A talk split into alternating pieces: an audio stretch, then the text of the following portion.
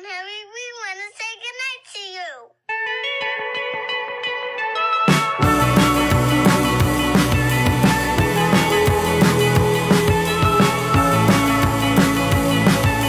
you. Holding me back, gravity's holding me back.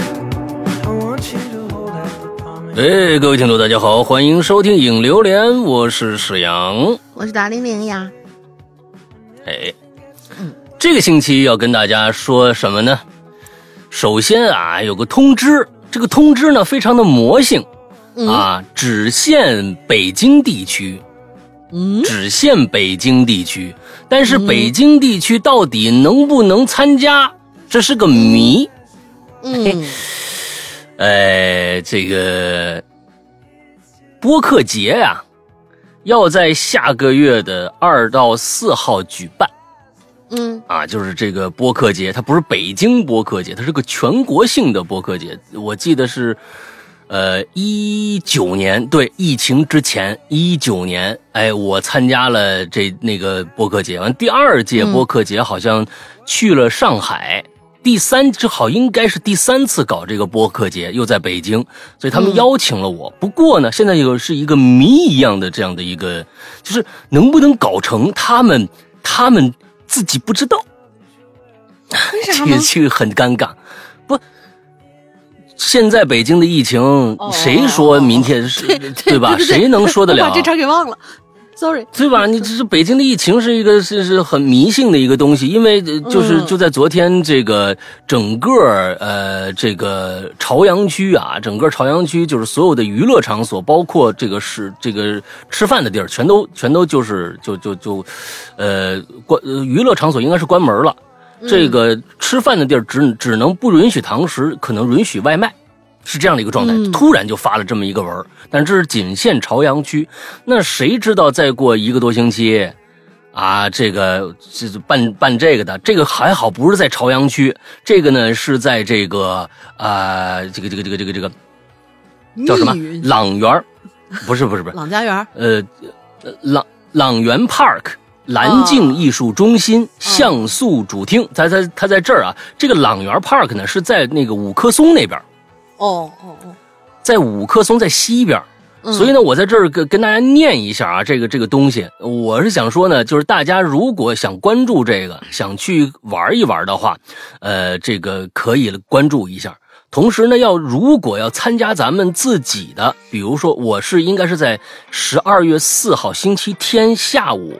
应该是在下午有一个专访，还是说群访，我不知道。现在很多，因为他们也是刚刚被刚刚批下来这样的一个活动，但是能不能搞成，他们现在自己心里也打鼓，因为这个东西不不是说批了就绝对能办的，是吧？嗯，哎，这这，所以呢，我在这念一下啊，这个活动呢，它还不不光是播客节，它是诗歌生活节和北京播客节，嗯。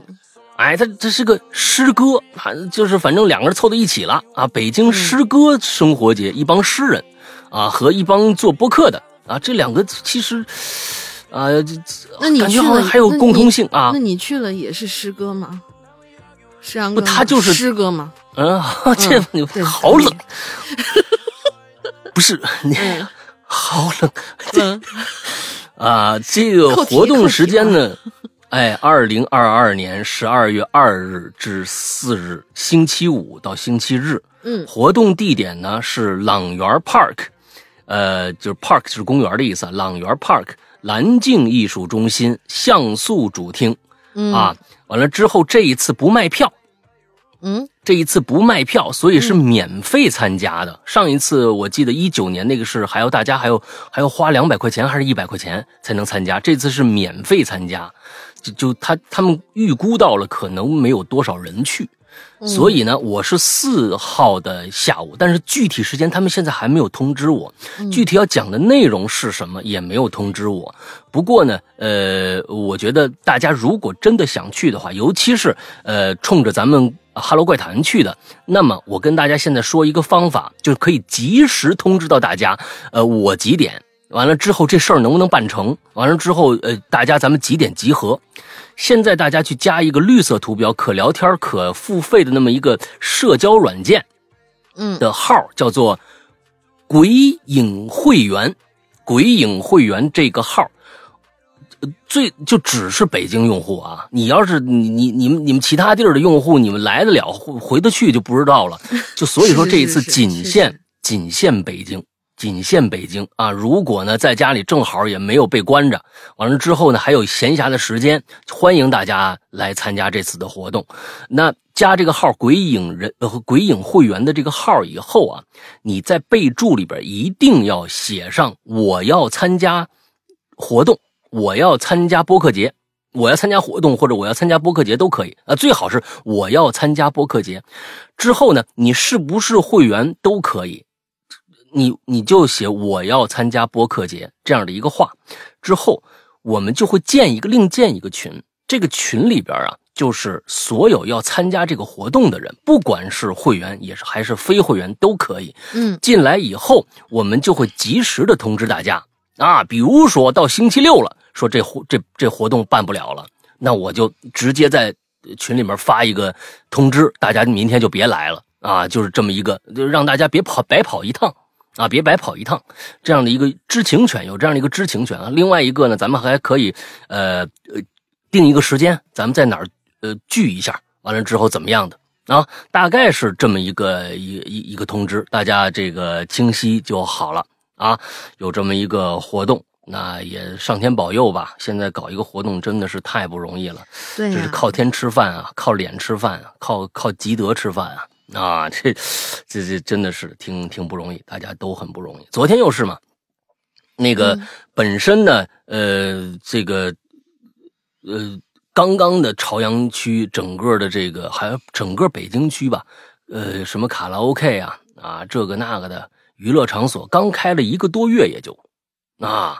那不是上次也说嘛，我说我想唱个歌，哎，居然呢就是两个星期之内定不着座，这大家已经疯了啊！这个喉咙啊已经发痒了，他不像我每天在这嘚不嘚不嘚啊。那有一些人呢为了发泄心中那些郁闷，那这唱歌有些人就是嘛，就是说去，哎呀我我发泄一下，哎呀最近也积攒了很多的啊怨气，完了之后想去发泄一下，这可可开了，昨天又全关了。啊，又全关了，嗯，但愿这个啊好吧，嗯，但愿好吧，呃，这能能能早一点开开。我们是今天怎么知道这消息的呢？我们是今天这个有有两个朋友，有一个朋友生了孩子，刚刚生孩子，说好长时间没见了，说在楼底下，他们家楼底，他们家楼底下就聚一下，嗯啊，就是说庆祝一下，啊对对对，呃聚一下，哎，他们才朝阳区，结果呢？订那饭店打电话了，说我们这儿不行了，我们这儿已经关了，嗯，这这什么时候开门也不知道，您订那位置就不行了。哎，我才知道的，我一听哦，整个朝阳区就全都就又咔嚓了，哎，又咔嚓了，真是，尤其是做娱乐的和这个做餐饮的，哎呀，这是真的是靠天吃饭，靠脸吃饭，靠靠积德吃饭啊，这这是真的是挺惨，嗯。疫情早点过去吧，啊，我们的政策赶紧放宽吧，呃，哎，是放宽。其实我是上个星期特别特别有感慨，对于这件事情来说，其实这件事情就我在前一段时间就就就跟几个朋友曾经聊过，他们有其中有一个人，我觉得特别的睿智，他说：“你觉得现在每天大家叫苦连天，说这个不方便那个不方便，等要真放开的时候，就没事了吗？”一样不会，一样会跳出一大帮的人来说，政府不管咱们啦，啊，现在就要靠你自己的免疫力啦。哎，果然就是这样，政府也真的他妈太难了。你你们想，就是说怎么个招你们能满意呀？不会的，就像咱们做节目一样，啊，我讲这个故事，那个人喜欢听，那个人就一定不喜欢听。所以这个东西众口难调啊，那尤其是现在，就是尤其就就最近这一段时间啊，各种各样的啊，就是因为放开了恐慌，造成大家恐慌带来的一些各种各样的说法，就跟刚刚刚疫情来的时候是一样，各种各样不科学的说法，也是啊，挺有趣的。哎，人嘛，好像就是这样，你怎么干？他都有有这个挑你理的那个那个方向。嗯，哎呦我的天，真的是太有意思了啊！是啊，所以我是认为保护好自己，从不管有没有这个政策，保护好自己，这是我们第一个要做到的。啊，对对，对自己负责是这个是前提。嗯，对自己负责是前提，你不能让国家为你负责啊！一尤其是疫情，我咱们这是两说，真的是两说。细菌这个事儿跟国家没关系，跟你个人有关系，跟你个人的防护有关系。如果你惜命的话，哎，那你就做好防防控。哎，那你如果得上了，你也别赖国家什么这个那个的，那跟那个没关系。就跟咱们个人是有有直接关系的，这是实话实说。从从政策方面来说，我觉得现在如果要放宽了，那么就要政府方面是否能够让大家减轻大家，让大家少一些这种恐慌呢？比如说，能不能普及一些这个病毒现在目前阶段到底是个什么状态呢？对吧？呃，得了人那么多了，能不能采访一下这帮人，说你们得的是状态跟最开始的那个那个新冠的状态是不是一样的呢？其实现在咱们很少能看到这种新闻，对不对？之所以恐慌，就是不知道得到这个病到底呃是个什么，现在是个什么状态嘛？过去要死要活的，现在是不是还要死要活的呢？现在这个状态啊、呃，是否我们就可以放松一些大家的这这个这个神经了呢？哎，正确的对待总比恐慌来的好吧？所以我觉得双方面都做做做做工作，别一味的就是就是刚放开发现不行，完了又封封，那老百姓也受不了啊。咱这说的是实话吧，对不对？嗯，没站在哪方面说，对不对？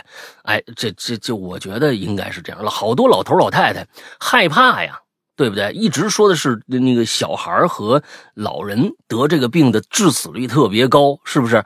那大家科普一下嘛，到底如现在是个什么样的状况？致死率是不是？我相信国家肯定有这个统计数据，一定有这个统计。虽然这个统计数据可能没有国外来的那么多的这个样本多，因为咱们本身得的就少。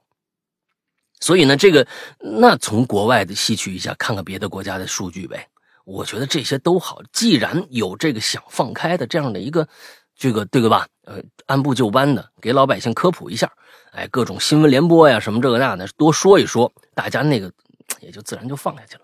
不能黑不提白不提，我觉得黑不提白不提挺不负责任的啊，这东西呃是对吧？所以加油吧，哎，我们共同战胜这个。你看我这鼻子啊，对于一个播啊，对于一个呃这样的一个、呃、靠靠嘴吃饭的人，鼻炎对我的困扰是多么多么的大啊！今天是没有没有管他。每天其实我在做做节目之前，今天咱们就大大家聊天了，所以这声音好坏也就无所谓了。呃，我都会用那个蒸的那个那个东西啊、呃，要蒸十五分钟，那面部完了之后把整个鼻腔还有什么打通了，完了之后这个鼻炎退散啊，协议退散。完了之后再给大家做做节目，现在多了这么这么一道工序，一到冬天我就完。手段的吗？对对对，一到冬天我就完。嗯，啊，一到冬，你能盼点我好吗？嗯，哎呀，好严重啊！你好高兴啊，是吧？你这个话能是这么说吗？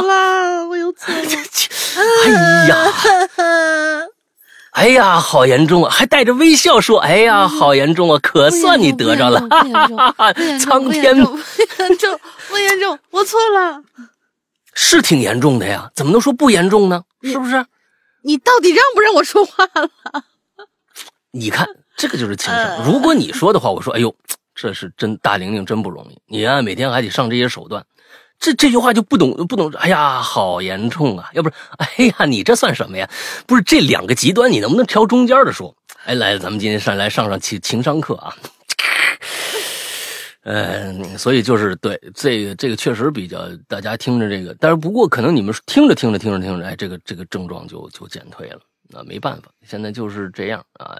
前段时间也好多鬼友给我给我出主意，说这个药那个药这个药那个，我其实也吃了不少，也每天那个那个喷鼻子那个是各各种各样的吧，不太见好，所以就我现在连我是感冒了呀，还是这个这个鼻炎呢，我都分不清楚。啊，这这这没办法，呃，就这么着吧，反正呢不耽误大家听正档节目就行了。行啊，这前面唠唠唠叨了这么长时间啊，就是由通知发散到疫情，再最后发散到我的鼻子，哎，这整个一个连招下来，我们看看今天我们的主题是什么。今天主题是，哎呀，我的鼻音都出来了，你看你把我吓的。嗯，今天的主题是一字诀啊，但是这个一字诀这个字儿挺有意思的，它是从南红兔子那边，我们俩那天聊出来的。他说是，哎，你要不要写写写写地下？因为这个话题这个事儿太难想了。然后那天我们俩就聊，他说你要不要写地下？后来呢，我就说也也别什么地下车库啊什么之类的，不给大家限制了，就一字诀下。嗯，提到这个字儿，大家能够想到什么啊？可能你是地下有车库啊什么的，或者比你层数低的邻居啊，或者一些矿井啊，或者矿井里，不是，地下室里，或者说地下水道里面有一些恐怖的东西，比如说小丑，或者说可爱的东西，忍者神龟，或者你桌子底下传过来的小纸条，或者说就，对吧？就是千年一遇碰上了，我应该在车底，咱们听过这样的一句歌词，也许有一些呃不为人知的一些什么事情发生，反正就这么一个字儿，让大家来唠一唠，就是这期主题啊。嗯，下，对，你你你你有什么下的故事吗？啊，哦，你有什么下的故事吗？楼下、啊、下水道漏了，然后。让我修我下水道，最后那下水道钱我我出的。一提起这个楼下我就生气，现在不想提。那楼下有人住吗？有啊。那他为什么不出呢？我不知道啊。反正、就是、那你为什么要出呢？更奇怪的是，你为什么就就就出了呢？他说是我楼上的东西下去了，然后把他那儿堵了，最后这个钱得我出。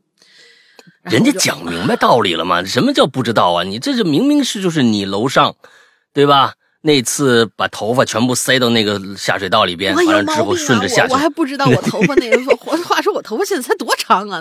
多就是你那个时候啊，不可能啊，就是你那个时候、啊嗯，就是就就是很生气。啊、最后那个那最后通出来啥东西了吗？嗯，最后房东弄完了，然后说是已经不知道什么东西，因为时间很长。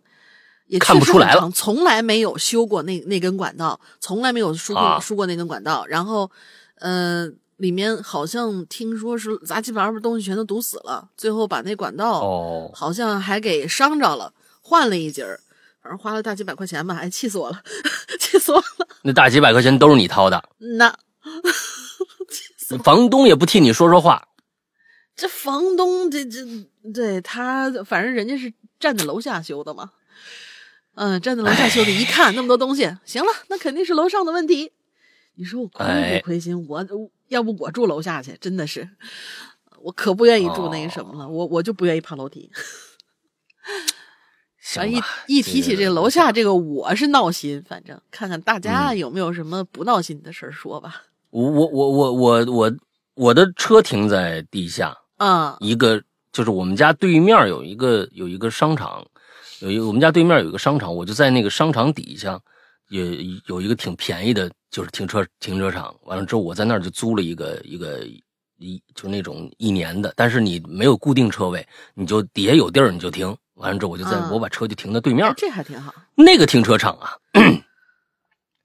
呃，一我碰到一次邪性事儿，哎，但是不是那种鬼怪的事儿啊，不是鬼怪的事儿。嗯，我是听碰到一次邪性事儿，那次我回来的特别晚、哎，就是差不多应该是十，快将近晚上十二点，停的那个车。我们那个车是一个，其实呃，当时它是有两层，地下两层。现在我停的，因为最下面那一层不让停了，我只能停在 B 一。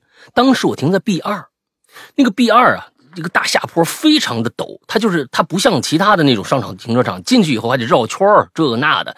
他就是直接一下从入口，呃，就能经过这个 B 一 和 B 二， 就一下就冲下去了。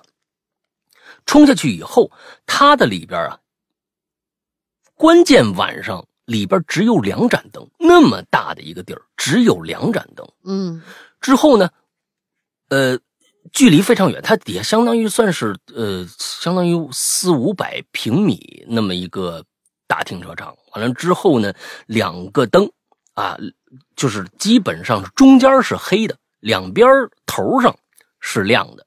这两个头上呢有两个电梯，一个呢是上商场的，另外一个呢是这个上这个这个就是他们的一个办公楼的，哎，这样的一个结构。我呢就停到这个最边上，上办公楼这边，因为直接就回家了。这边我就听着有声，这个声啊是什么声呢？蹭的声音，蹭的声音，那个那个蹭的声音，呃，是呲呲这样的声音，嗯，特别像穿着拖鞋，但是不是塌了，是直接就是就是腿是硬的，你直接往前这样蹭。当然了，你在一个因为那个声音就在那个黑暗当中，嗯，就在那个黑暗当中。之后我在亮的地方，我根本看不着中间那一段啊是什么东西。远处呢，很远的地方有亮的地方，中间这个就是就就就根本看不着。完了之后的我我就回头，这个呲呲这个声音啊，你脑补做恐怖故事做长时间时间长了以后，你就自然而然的就想到一个人站在黑暗当中，腿是硬的，往前那样拖着步走，你自然而然就就想到那个了。之后我下车我就看这个方向，我心里有点毛啊，我说完了，这家伙常在河边走，哪有不湿鞋，今天让老子遇着了，我操，完了，赶紧拿出手机发个朋友圈。嗯，那个声音就一直呲呲，就这样啊，他也不向我靠近，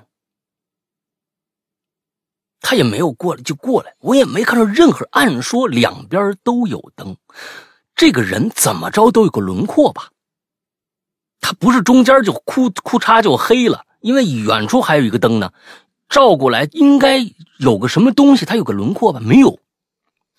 我就仗着胆子我就往那边走，我仗着胆子就往那边走，我就发现呢、啊、那边有个巨大的一个一堆东西的一个一个一个轮廓，我知道那边是什么呢？是一个巨大的空调的那个底下，应该是空调的那个那个那个机器，就是中央空调那个机器。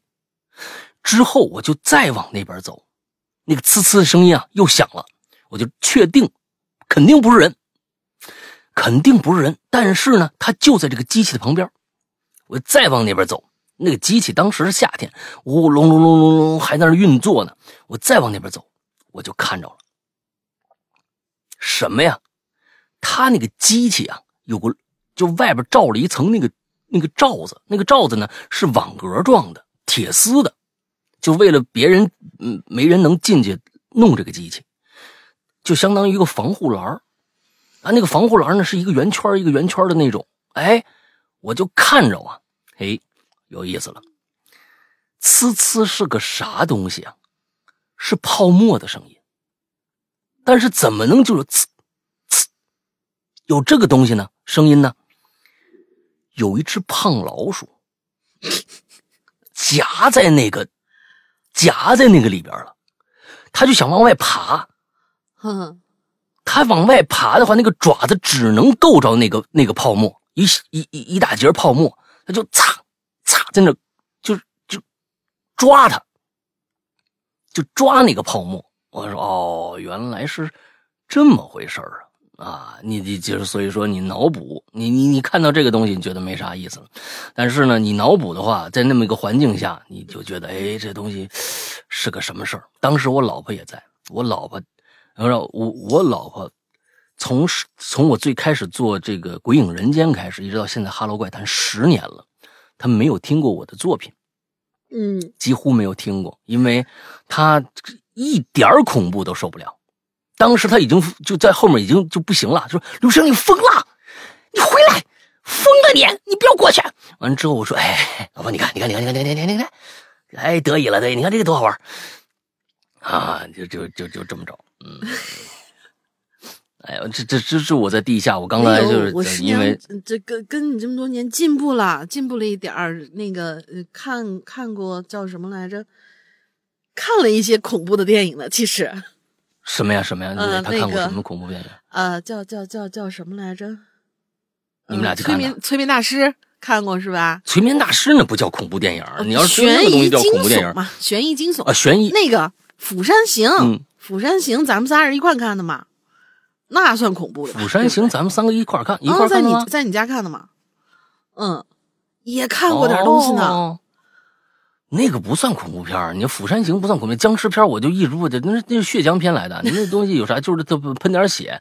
真正的恐怖片，你《午夜凶铃》，就咱说这个这个级别。哦心理层面的，哎，对对对，哎，就是黑暗中，意思是意思是按你意思就是什么哭悲之类，这也不算恐怖片什么，他可他是哭悲呀，啊，他、啊、纯哭悲那当然不算了，那算是恶心片，那就是纯从意义上，不管是从片子的本身，还是从最深层的意义上，它全都是个恶心片。就是不管拍的恶心啊，立意也很恶心。完了之后到最后演员也演得很恶心，就是整个就是就是恶心片。对，那那就不提它了。嗯，嗯对，不提了。你要是看那个叫什么，就前一段时间那个什么咒，那个咒那算恐怖片啊，那个气氛那肯定是烘托到那儿，那个算恐怖片。哎，对对对，是的。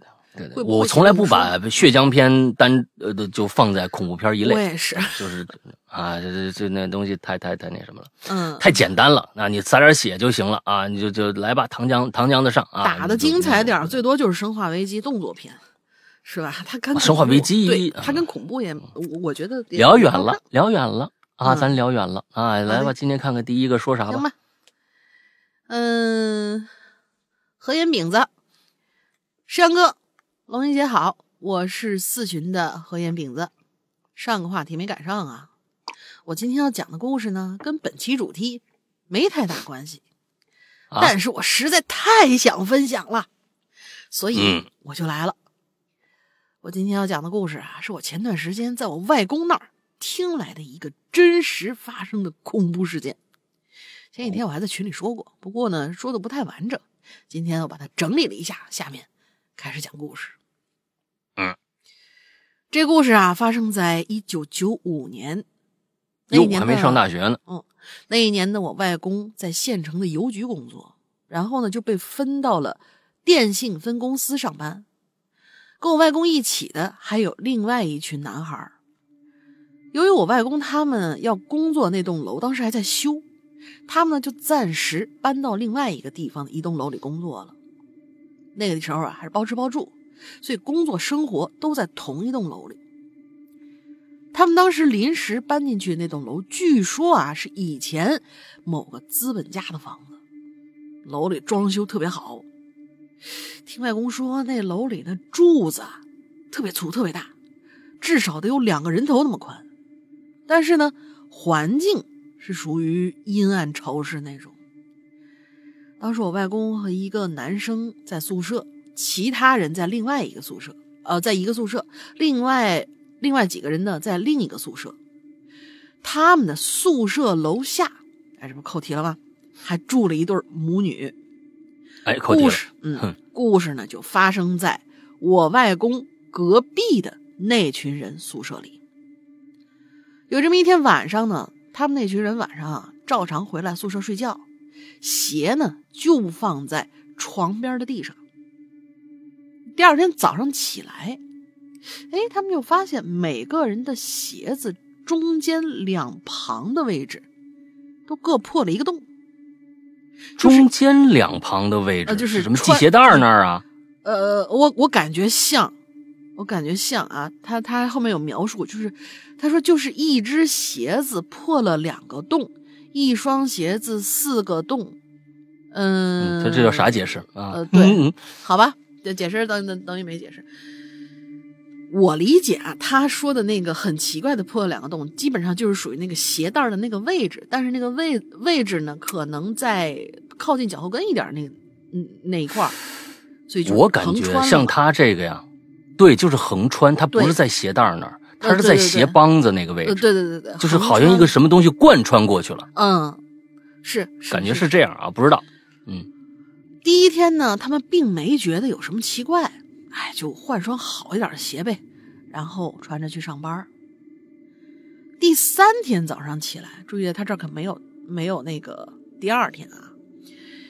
哦，哎，我看第一天晚上，然后第二天早上，然后第三天，哦，对对对对，第三天早上起来，他们发现又发生了跟第一天晚上一样的事儿，也是每一个人的鞋子都贯穿了个洞，而且位置和第一天晚上的一模一样。然后他们就开始怀疑，不会是楼下那对母女干的吧？等一下，等一下，你为什么怀疑人家？这叫什么猜测呀？对呀、啊，为什么？凭什么怀疑人家？对呀、啊，你凭什么说这下水道的东西全是楼上大玲玲的呀？啊，对不对？这没有，这是无理猜测嘛，呃、对吧？呃呃呃，行不行吧？行吧，是不是？嗯、呃，行吧。哎，我我替你说话还不成了？啊，谢谢，你这么为难吗？谢谢，谢谢，谢谢。对，这你们这这个这个猜测，就如果说每天这对母女那个那个妈妈每天拿了一铁锨子在那儿捅东西，哎，你这个合理猜测还算有点根据。你前面黑不提白不提，嗯、你你凭什么怀疑人家母女？啊、人家母女招你惹你了，是啊，是不是啊？没没堵你下水道，不可能大半夜去上你楼就是堵你下水道啊，不是？对呀、啊，穿你的鞋子，对吧？欲加之罪嘛，这你我觉得你首先先想想你们这同住的这几个人有没有什么有人毛有毛病的，是不是？嗯、是啊，这这母女太太冤了。往下看，嗯，然后呢，他们还就真去问了那对母女，那对母女肯定根本就没有上去过呗。啊、后来第四天早上，嘿，鞋子又破了，跟前两天一样。你们鞋是够多的，哎呦我的天哪！男生每天没事干就攒 A J 了是吧？嗯，他这时候就怀疑不会是老鼠干的吧？哎，这还有点。但是又想这老鼠啃得那么整齐吗？位置一模一样吗？嗯、后来连续两个月，天天我算算啊，哎，就算他们穿解放的胶鞋，哎，你想想这这这这这鞋得两个月。六十双鞋，就这个，你信？你信你爷爷？一个人六十双鞋，你我的天，不合理呀、啊！这个这东西厂家提供的，哎呦啊，有可能人家就是胶鞋厂，鞋免费，哈哈。行吧，这是刚才刚说什么邮政嘛，真的是。啊，我告诉邮政，邮邮政就是啊，不知道啊，那这怎么咱给他都是虽然说都是绿的啊，但是这这这这也真真不一定。反正后来连续两个月，天天都这样，鞋上洞洞位子也都在同样的一个地方。他们觉得可能是宿舍里不会闹鬼了吧？捉弄他们呢？他们两个月就没有说，我要是说第三双鞋我已经怒了，第三双鞋我就怒了，我晚上不睡觉我就盯着他们，我就盯着他，我就看看今天什么东西。居然这帮人忍了俩月没人看。真是好棒啊！你来，再往下，往下，往下。嗯，可以，六十双鞋啊，堆在那儿，一个人六十双鞋啊，堆在那儿，然后这才想起来，哎，哎呦，我们这儿不会是闹鬼了吧？哎，嗯，喜剧片，喜剧片。而且呢，鞋上洞同一位置啊，他们觉得可能是有宿舍有鬼捉弄他们，于是就叫了我外公和他们宿舍的人过去帮他们抓鬼，顺便请他们吃了顿饭。哦，我外公说抓鬼。呃，他们抓鬼呢，就有的人拿了菜刀啊，有人拿了扫帚，有的人在屋子里到处砍，你这还是抓耗子呢呀？到处砍。神奇的是，自从那天之后，他们那宿舍就像从来没有发生过鞋子破，呃，他们那个宿舍就再也没发生过鞋子破洞这个事儿了。再后来呢，他们要住那楼修好了，他们也就搬走了。嗯，之后过了很多年，外公跟他们重聚啊，说起这件事儿，他们猜呀、啊，应该是以前那资本家在那房子里头杀过人，然后他们还猜，你看啊，对，就我我特别关心那六十双鞋子怎么处理，真的是，真的是，真的是、啊，他们还猜，你看，对，每个人六十双鞋子，那一一大堆呢，那可是。呃，房子杀过人，然后呢，被杀的人鬼魂呐、啊，就一直在那房子也没走。但是这件事儿呢，具体原因至今都不知道为什么。嗯，这件事儿从此就变成了一未解之谜。嗯、这就是我带来的故事，哎、写的有点不太好。呃，最后入行的怪谈越来越好，嗯、两位主播身体健康，工作顺利。不是我，我在想啊，他杀人可以，但是呢，咱都知道有有的那种香港恐怖片或者怎么样的，他会都说哟，这个如果说这个鬼啊，他是冤死的，他就会在原地。地缚灵嘛，他就重复他生前死的时候那一瞬间，不停的重复，不停的重复。嗯、那我想问问，这个资本家之前杀这人的时候是在脚上捅捅一个贯穿吗，还是怎么着？为什么这个鞋子就横穿这些啊？嗯，不不，这些东西啊，嗯、我觉得都还好。如果说呀，两三双鞋也就罢了，对对对。对对关键是两个月呀，亲们，九五、嗯、年的时候大家不趁这啊，大家不趁这个东西，你知道吧？嗯，哎，你要是说，要是说呢，就真的那时候真的是双，你给我把鞋弄坏了，我的天哪，那就是我没钱买鞋呀，哪有钱买鞋呀？肯定我得把你这个人抓出来呀！而且这里边呢，关键是前面啊，我觉得这个铺垫呢，他前面怎么就铺垫了一个这个。楼上的女人是吧？呃，楼下的女人，嗯、这女人到最后也是就，就也就被他们怀疑了一下，也没什么作为，是吧？嗯、我总总可总总感觉好像是后面还要还得有个有点什么作为，是吧？跟主题没关系，还真是没关系啊，还真是没关系，划过去了啊，母女。对对对对对对，这这一点上来说，我是觉得这这故事这几个人呢也是心大了点儿。那三天之后，我肯定我就贼着了，我就我就我就要看看这个是是到底谁干的。你俩月过去了，大家才想想，哟，哎呦，哎，每个人咱咱这屋几个人，俩人是吧？哟，那边一百二十双鞋了，这你这这这很蔚为壮观啊！而且确实是他这儿原稿写的，就是后来连着两个月，天天都是这样，而且鞋上的洞也是同样的位置。哎，那这个真的就是一百二十双鞋了啊！啊，一百二十双鞋，哎呦，蔚为壮观！哎，就是兄弟，咱们，咱，咱们，咱们，咱们是，哎，这这才想办法。你说这东西真的是有意思啊！哎、嗯，好的，好的、啊。诡异是真的诡异，但搞笑也是真挺搞笑的。对，哎，整个那场景，嗯。下边，下边，下边，下边两个吧，俩吧。Lychee、嗯、啊，Lychee啊。世阳哥，龙姐好，呃，我是一个普通的大学生啊，这个大学生为什么还要非要普通呢？没什么普通的啊，这个大学生很好。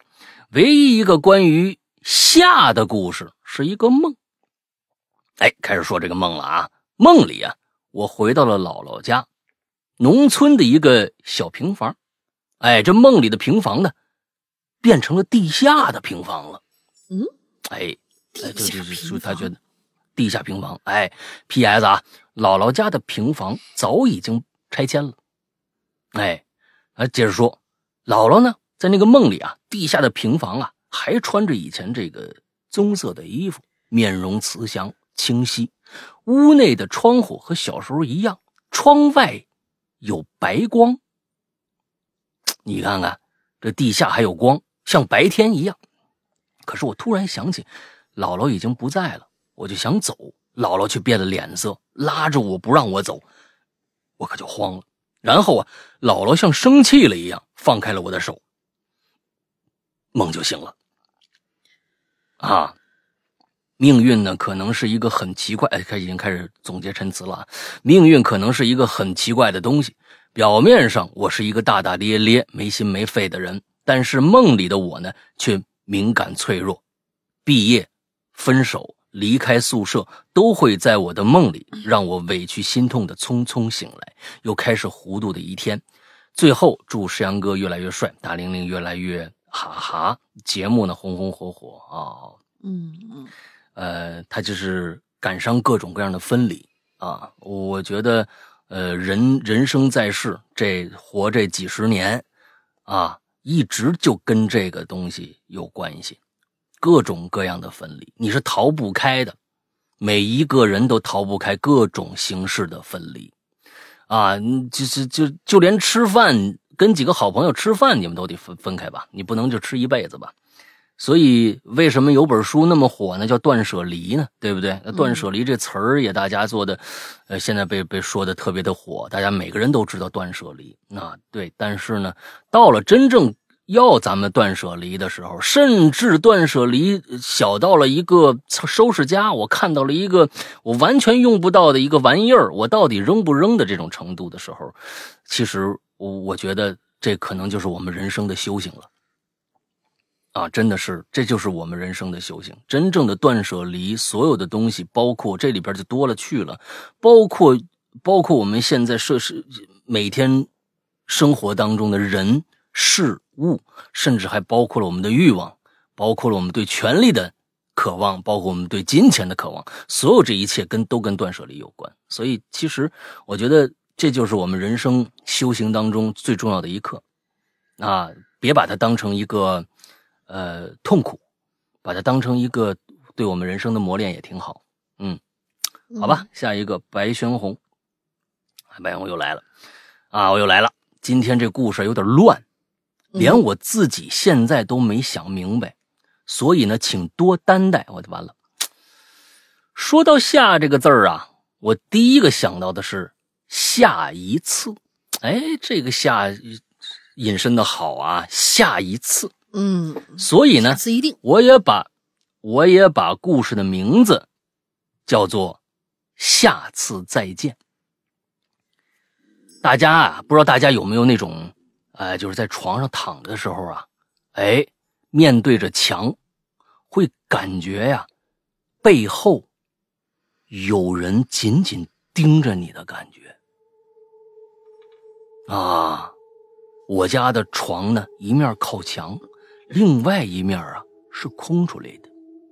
在五六年级开始啊，每次在我翻过身去面对墙的时候呢，都有这种感觉。因为被人盯的呀太不舒服了，所以呢又转过身去对面没有墙的地方。哎，他有这种灵感啊，这种就可能第六感的感觉。他一翻过去觉得有就背后有人盯着他，你知道吧？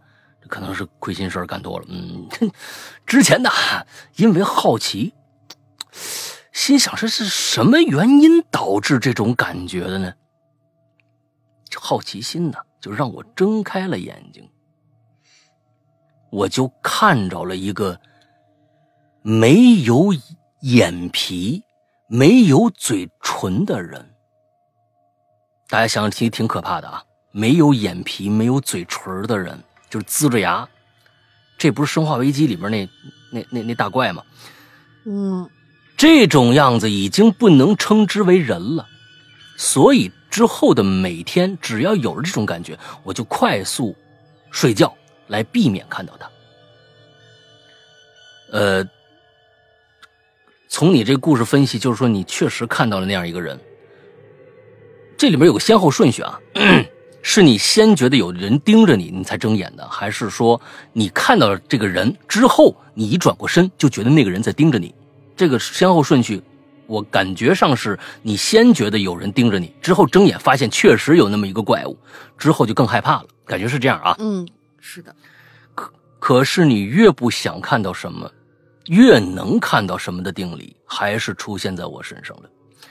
就是在前不久的一次放假当中，我本来啊要下楼去拿外卖，看到了没有？看到了没有？白宣红，你想不想上上一次我的分析？大玲玲，嗯，他妈妈的岁数，你看，五六年级，现在就在前不久，哎，下就是下下楼拿外卖。我跟你说啊，他应该是个孩子。我跟你说啊，想着坐电梯啊，但是电梯却是坏的，迫不得已只能去，呃，走着楼梯了。拿了外卖，就在我上楼的时候，不知道是第几层，我看到了一个上半身整个弯下去和腿贴上的人。那个人是不是在做瑜伽呀？啊，大你不要太紧张啊。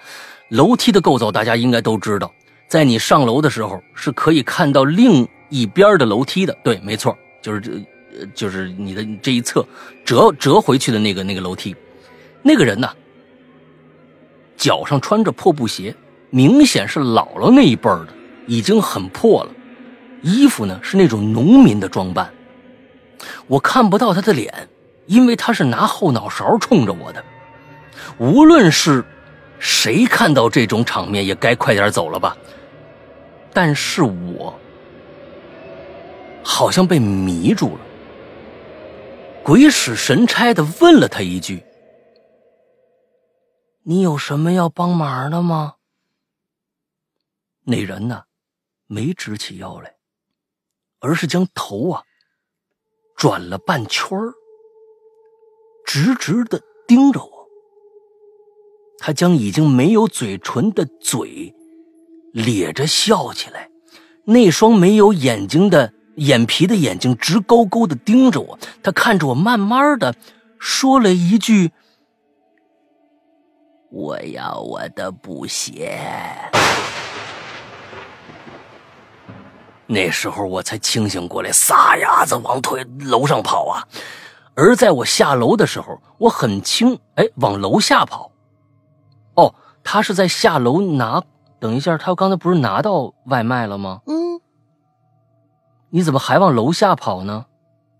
这个我就不太清楚了啊。他在上楼的时候遇到了一个这样的人，然后他往楼下跑去了。嗯，他去拿外卖是在楼下吗？他是住在地下室吗？他拿完了，他拿完了。对，正在上楼的时候遇到了这个人，然后吓得跑到了楼下去。哦，哦往楼下跑。啊、呃，对。哦哦哦哦哦，明白了，明白了。我感觉是往楼下跑更快吧，应该是。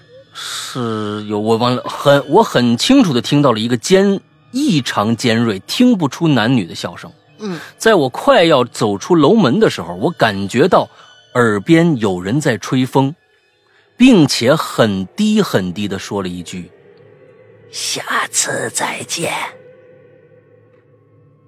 确实，在这之后，我还在很多地方见过他，就算去请了开光的物件也无济于事，所以呢，后来也也就习惯了。每次见到之后就会试着无视他，只不过还是会被那张没有眼皮没有嘴唇咧着嘴的笑脸吓到。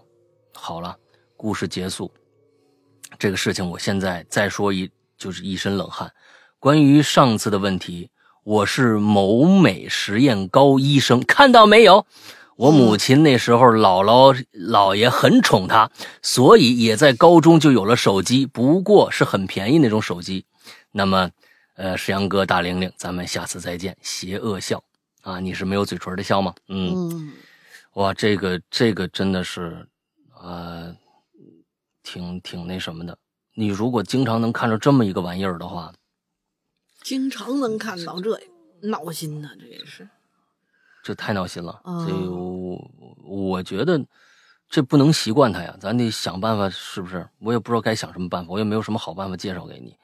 但是，呃，这个这个我觉得太可怜了啊！我觉得真的是，你你你每天你就想着，其实我习惯不了，你让我怎么就习惯不了这样的一个人物出现？他说不定就突然，你想想这个东西出现的话。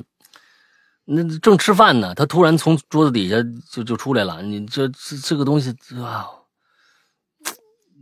太可怕了，太可怕，太可怕了啊！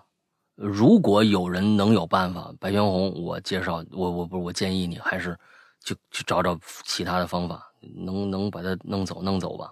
那这他想要点什么呀？这是一个老农民，农民练瑜伽的这么一位啊。啊，这么一位一位朋友啊，老爱练瑜伽，这哪受得了啊啊！一转过头来还没没眼皮没没嘴的，还对你笑，好家伙啊！还要还要你你你哎哎，他他你我跟你说啊，你跟那个那个一何岩饼子何岩何岩饼子联系联系，他那儿有一百二十双鞋空余着呢，啊、你知道吧？哎，把这鞋给他得了。要他他要鞋嘛，这不是吗？这不是那边有一百二，人家就算那个。下次白全红来讲故事就变成了，那人跟我说了，我鞋上有洞啊，我鞋上有洞、啊，啊、就不是我要我的布鞋了。哎呀啊，人家说着说着那那本人趁邪，你知道吗？你找他姥爷要去，那那帮人特别趁邪，你知道吧？没动的，我估计人家还有，你知道吧？哎，找这一百二十双都不怕了，你估计怎么着有一千双鞋在后面垫着呢，一百二十双鞋不算什么啊！哎，完了之后跟他要两双，给给给人捎过去得了。哎，烧哎，买点鞋的那种纸的东西给他烧一烧。哎，对，你看能不能给他烧？是不是？你你叠个纸鞋。你先学个手工课，给他叠一百双鞋，给他给他先给寄过去，先穿着啊穿着，不够了时候你再跟我要啊，哎，你这以后再来就给他烧鞋，啊、嗯，这不是要要鞋要什么给什么嘛，对不对？吃啥补啥嘛，嗯、对吧？嗯，试试看，试试看，嗯，这东西也是病急乱投医啊，哎，真的是。来，下一个，下面下面三个吧，嗯，赛博侦探，山哥、龙玲姐姐，今天我讲的故事是关于我二姑的。废话不多，现在开始讲。我的二姑去世的前一天晚上，我呢做了个梦，梦见自个儿呢走到了二姑家里，就看见了二姑的老屋大厅上头摆着一个灵堂，有蚊帐。注意啊，这是去世的前一天晚上她梦到的。嗯、呃，我上前一看呢，就看到二姑两眼紧闭，躺在蚊帐里头，身下头有一张席子，他的头部右边放着一盏煤油灯。然后呢、嗯、我在睡梦里一下就哭了起来，直到哭醒的时候脸上还挂着泪呢，就感觉一切都那么那么真实。而那时候二姑的病确实很严重。早上起床，我想去奶奶房间说昨晚的事儿，但是因为奶奶在感冒呢，我又不知道该不该说、嗯、正在踌躇期间，我就来到了奶奶门口，就听见奶奶在里头骂骂什么快走开，是不是要要我拿棍子打你才走呢？嗯，我有点吃惊，推开房门，奶奶看见我来了，马上声音有点颤啊，带着哽咽叫我，你赶赶赶紧的把我那床底下那那耗子赶走，还说可能，还说是可能是来报信儿的。我当时没明白我奶奶话意思，但是果然看见奶奶床跟前有一只大老鼠，那大老鼠看上去像是在那儿跪着，还不断的吱吱乱叫，好像在哭诉着什么。奶奶就让我快点赶走那老鼠，我拿起一个扫把过去扫它。那奇怪的是，那只老鼠左闪右闪，就是不肯走，叫个不停。最后啊，我奶奶也起床来赶，我们俩人在屋子里围好几圈，呃，绕好几圈才把老鼠给赶走了。我问奶奶到底怎么回事啊？奶奶一下就哭了，含含糊糊的说：“可能就是你二姑来报信儿啦。”奶奶按照老家规矩啊，说如果有这类事情出现，一定要把老鼠赶出去或者打死，这样的话，啊、二姑可能就没事了。然后奶奶让我把我爸叫来，说打个电话去问问。我爸刚拿起话筒，报丧的人就进门了。哎，嗯，哎呀，那老鼠，老鼠没打死啊、嗯，没打死。嗯嗯嗯嗯，真是也是仙儿之一嘛，啊、这呃耗子耗子也是仙儿之一，所以还、啊、还真有可能对。有有有点什么有联系的东西在里头，仙儿也不能随便就打死了呀，对不对？啊，那倒也是哈，打死人根本没问题。对，来吧、啊，行，下一个叫世宁，啊，也可能世宁吧，啊、许世宁，啊、许世宁吧，啊、许世宁吧，八许。两位主播好，关于下啊，最恐怖的莫过于楼下客厅由智能开关控制的灯在某个凌晨它自个儿亮了。哎，这个我有发言权啊，因为我这儿弄的、啊、我就自己弄点。咱咱咱念完这个、嗯、然后老大白、哎、我确定前一天晚上上楼的时候我肯定关了，并且没有设置过自动开启。当天早上、嗯我印象中也是过了那个点儿才拿起手机看时间的，也不可能误触手机上的触控 A P P， 那进去那 A P P 还挺麻烦的，因为不在可以触控的范围，不知道两位主播有没有碰到过类似由智能产品引起的灵异事件？嗯、我没有，因为我棚我我棚子里面就是一个那个就是呃某米家的那个触控灯嘛，然后我是定着每天几点开灯几点关灯这种，嗯，没有遇见遇到过任何意外的情况。嗯，老大这儿呢？现在其实我是觉得智能家居的成本越来越低了。在最开始，呃，苹果最开始搞这个东西确实很贵，嗯、那么一个开关几百块钱，嗯、完了之后，完了一个灯上千，这有真的是很贵。不过现在呢，我们国国内有一个抄袭大王嘛，名字名字叫小米嘛，嗯，哎，他们叫他他们就是他们生产什么我们就生产什么，完了之后他旗下有很多的厂家给他供货，对吧？所以现在智能家居确实是挺便宜的，而且质量也不错。是，不过我可以告诉你。我可以告诉你，这些东西出 bug， 那真的，你手机每天出 bug， 这东西闪退什么的，你不奇怪，很正常，很正常。我跟你说，那就是，呃，千万不要把它当成灵异现象，它就是一个 bug 啊，需要需要他们来那个什么的，这东西没什么可怕的啊，真没什么可怕的。我这儿呢，呃，基本上就是，呃呃是。设置的，其实我我所有的智能家居都跟这个灯有关，啊、嗯，因为啊，我发现了一个痛点，躺在床上关灯、啊就是、下去关灯太难受了。哎哎，没错没错没错，家里边的所有的灯基本上都是就是全都是智能的啊，要不然呢就是呃开关是智能的，要不然灯是智能的，嗯、要不然呢就是开关联动一个总的那么一个一个一个呃这个网关。哎，连着网关，嗯、网关是智能的，所有东西都是这样。那嗯嗯，到时候你就是直接按一个键，全家就都关灯了。哎，这样就比较好。嗯、而且，但是我呢还弄了几个那个那个呃移动探测仪。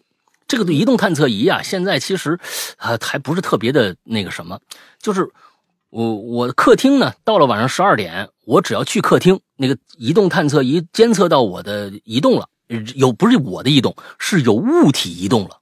他们就开灯，他就开灯、嗯、完了之后呢，我的屋里呢，去厕所也是，我只要一起床，哎，他检检测到这个人有动了，他灯就一个小小夜灯就开了，呃，基本上就是这些。完了之后，但是呢，我们家有猫和狗啊，他们每天在外面溜达呀，所以我们那个那个那个客厅灯啊，一会儿亮，一会儿关，一会儿亮，一会儿关。那你说要是没有这个狗的话，那你你就吓死了。那谁在那飘啊？飘来飘去，飘来飘去的。当然了，也说不定真有什么飘来飘去的东西，我不知道。我以为是狗或者猫呢。嗯，不知道，这真说不清楚。所以啊，不要自己吓自己，嗯、是的，对不对？关键他也没把你怎么着啊。嗯，人家说不定就是来玩一玩，人家觉得你家挺有意思的。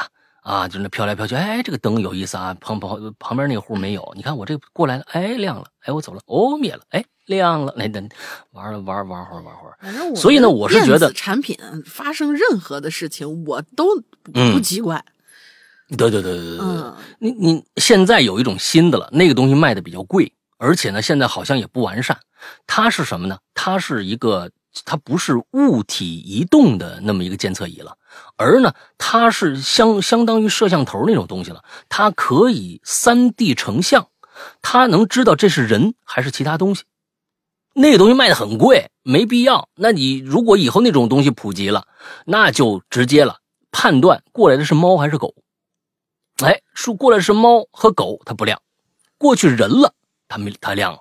那到那个时候没人过去再亮。那就是飘飘的事儿了，是吧？哎，再想，嗯，那个，对对对，我还是会把它当成这个 bug 啊，还是 bug， 你就把它想成 bug 多好，是不是？哎，也挺难的了，还是想起来原来那个，嗯，就是呃，苹果手机在第几代的时候，第五还是五 S 的时候，我出过一个幽灵探测器，经常啊，对对对对啊，经常就是你说啊，全都是满了岁的。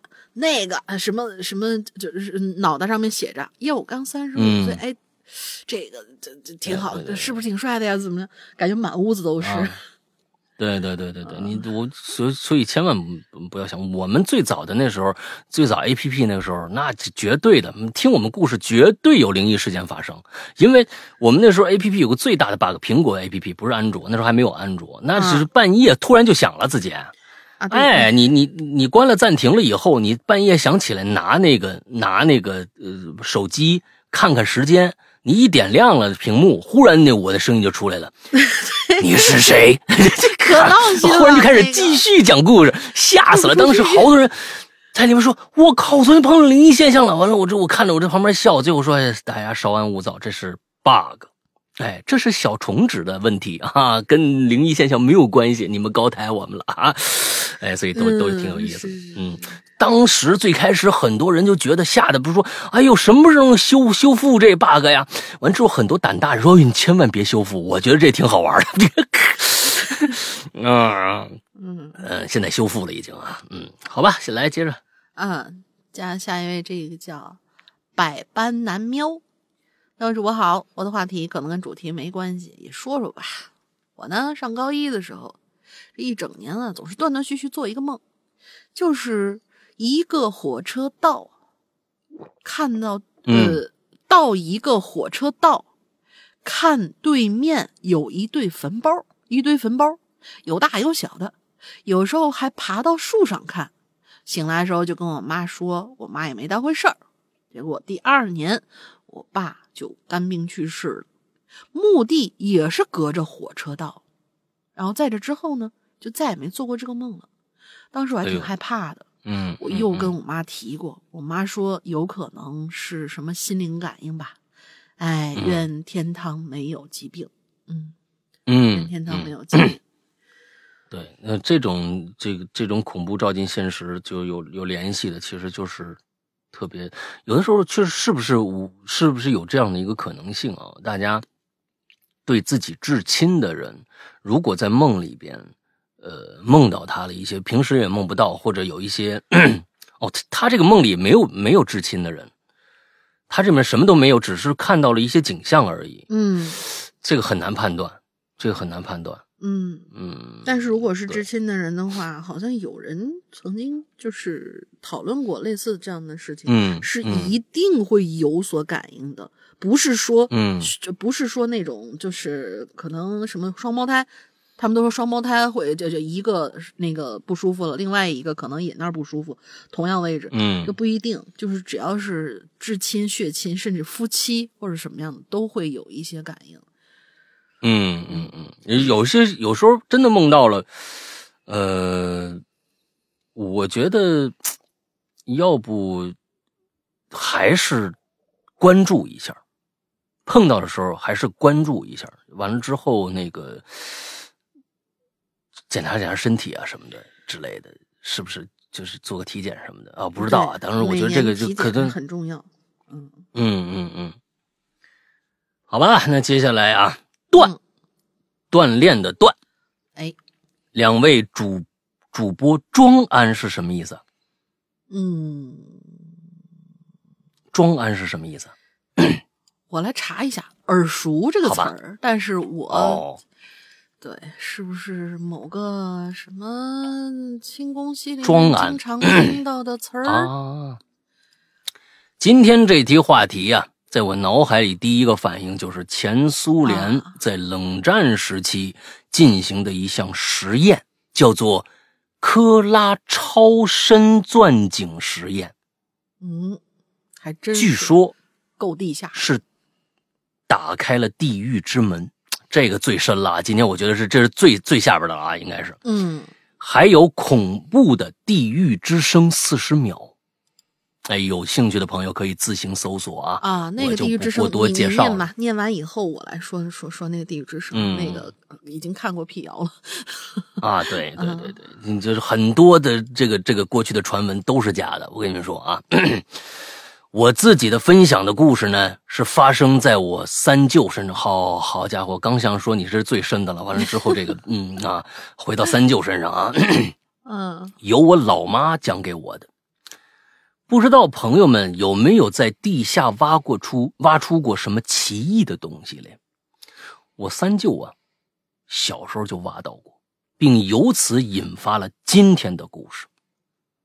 当时呢，我姥姥家呀，孩子们多，那兄弟姐妹五个。那时候大人忙不过来，经常啊是大小孩带小小孩。我三舅啊，就是我妈呀背着长大的，经常呢上学还背去啊，背着三舅一边呃这个上课。后来三舅三岁多的时候啊，能自己走了，也经常跟着我妈。有一天呢，我妈在村边那个水坑边上啊洗衣服，我三舅呢就拿一小锄头啊，在旁边啊挖挖泥巴。突然我妈就听着三舅啊哭出来了，哎，就跑过去问，哎，你怎么了？三舅哭着回答呀，他说，嗯，有个有个小孩打了我一巴掌。我妈就疑惑地环顾四周，哪有什么小孩儿？哎，于是就带着三舅回家了。回家以后啊，三舅还是哭哭闹闹啊，说小孩追着他，给他给他大逼斗。嗯，大逼斗这这词儿不是每个人都知道的啊，这这这山西啊什么的北方这些人，大逼斗就打打嘴巴子啊，打嘴巴子，大逼斗啊。后来呢，我舅爷呀就找了看事儿的人啊，给看看那看事儿的先生啊，说你你你去孩子玩的那个地方啊，你去挖一挖。后来舅爷和两位邻居在我三舅就当时在河边挖坑那地方啊，哎，还真挖出一具非常小的小孩尸骨。最后啊给人家找了个地方啊，就算是给人家安葬了，赔礼道歉，说小孩不懂事打扰你啦，你别跟他计较啊，你那几个大逼斗啊已经给他幼小的心灵带来很大伤害啦啊，长记性了啊，从从从此从此呢，你就给你安个新家是吧？你就好好过吧啊！后来我三舅还真好了。总之这事儿啊，挺玄幻的。哎，他两后面怎么又两两位装安呢？他是写了两段、哦、是吗？他是他是分开写了两层，然后我贴在一起了。他说他又听到一件事儿、哦，然后就又回来了。哦、嗯，刚看到一个网友分享的事件，甚甚是有趣，但又后怕。所以啊，我刚出去又回来了。本期主题为下，这位网友的经历就是人生的下坡路能有多离谱。我以第一人称讲述吧。什么？你以第一人称讲述？你就是把人家给 copy 过来了。这这这这是这是个套路啊。嗯，我是一名山村的哎女孩，干脆你来读吧。女孩啊，好。嗯，我呢是一名山村的女孩，经过不懈努力，终于考入了外省的一所大专。可是毕业之后却发现工作实在不好找啊，嗯、到处碰壁，感觉人生开始走下坡路了。但这个时候还不是坡底，我马上就到坑里。正在考虑回老家的时候，遇到了一个白面书生，嗯，啊，有说有一份不错的工作。包吃住，工资还挺高。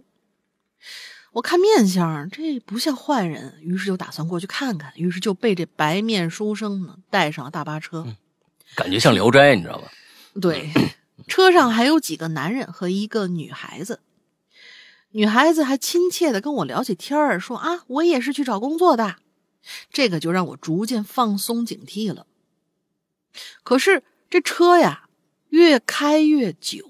地段也越来越偏，我终于发现了不对劲，于是我大声质问：“这去哪儿啊？”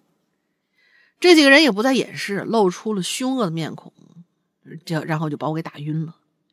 等醒过来之后，我就发现我已经到了一处山村，身处一个破院子。我惊慌之余就发现，怎么这地方这么眼熟呢？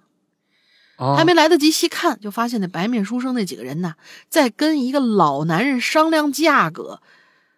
我惊呼不好，看来是人贩子，这要是这是要把我卖给这个老男人。哎，我呢、嗯，这不是我们村里的万年老光棍老勇吗？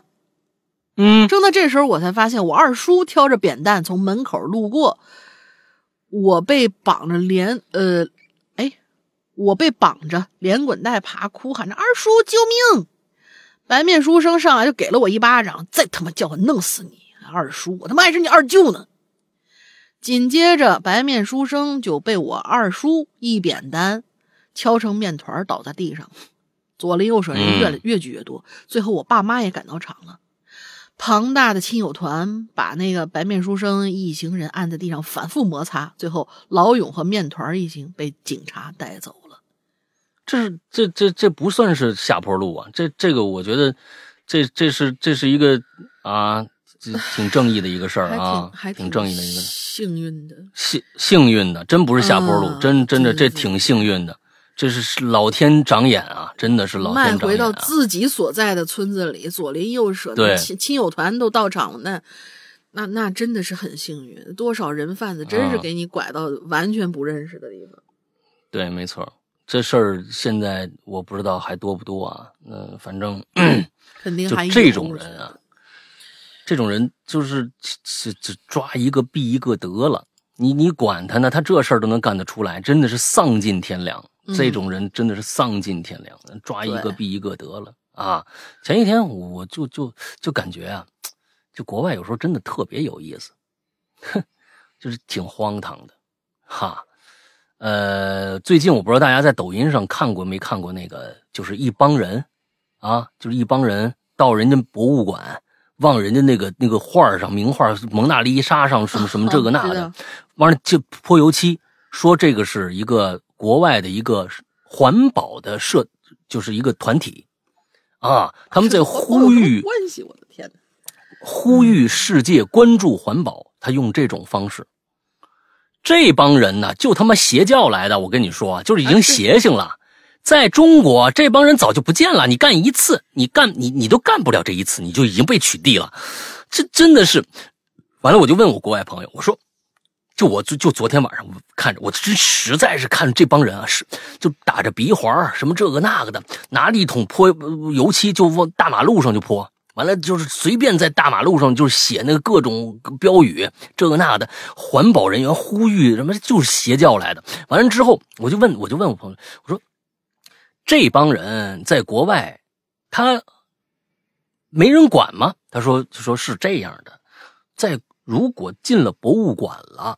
啊，给人给人那个那个那个，就是在玻璃上啊什么的，你放心，那那东西他泼的那个东西都有玻玻璃外罩，就只给环卫工人和这清洁工造成了很大的这个啊这个工作压力，你知道吧？哎，他也达不成什么东西。而说这帮人呢会被抓起来，但抓起来啊也就是拘留几天啊，训诫教导就放了。在大马路上随便泼油漆这帮人没事儿。他们不会有什么事儿的，他们不会有什么事儿的。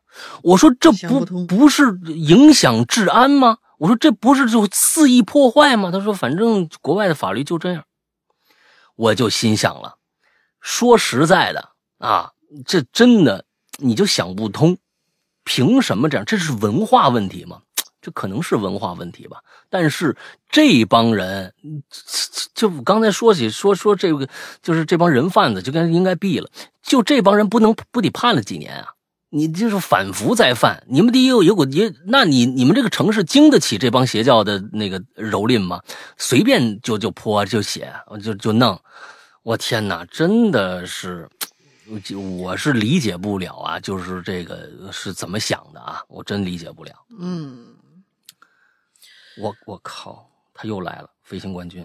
我等一下，等一下，那个我、啊、我解释一下，刚刚查了一下，庄安，庄安网络流行词、啊、是电视剧《知否知否》里头的请安用语，哦、是对待平辈女子打招呼的用语。呃，什么什么姐妹见面的时候称庄安，对长辈见面用慈安，还有什么金安呐、啊、宜安呐、啊，巴拉巴拉巴拉，就各种各样。但实际上啊，哦、是杜撰的。宋朝其实没有这样的请安用语，嗯，虽然说好听吧，哦、嗯。是是是是，你看这位朋友、哎、叫段，这位朋友，呃，杜撰了一个庄安啊，他听来都是杜撰的。呃，对这个庄安，还有那个什么。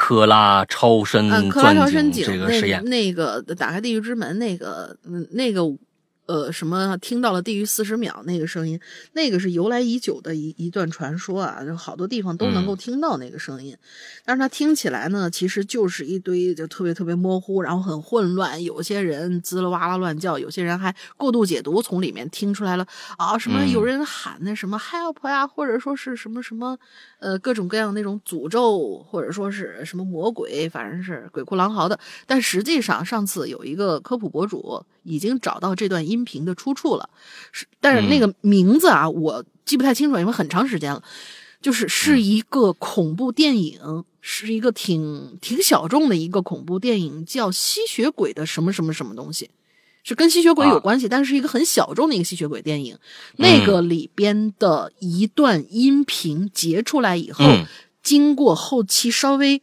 是调了速度还是叠加了好几层之后，就是你们现在听到这个东西、嗯、啊嗯，这个东西啊，我就我跟你们说，我一天做六个，他还找到原片了，你知道，他还找到原片了，而且他自己模，就是他他说我也不会做这东西，我就手动给你模拟了一下，嗯、你们听听跟那个像不像？一听哎，差不多，嗯、就叠加好几层嘛，反正你听着乱就行了嘛，你自己能脑补出来他们喊了什么东西，哎、那是你自己的问题。嗯、啊啊啊啊！这东西太简单了。呃、对，对于现在的做音频的这个东西，一天做六个，我给你们弄弄出弄出几个什么地狱之门，我给你给我做好几个门啊！就就反正就传去吧，你就就做就弄故事，弄故事去啊！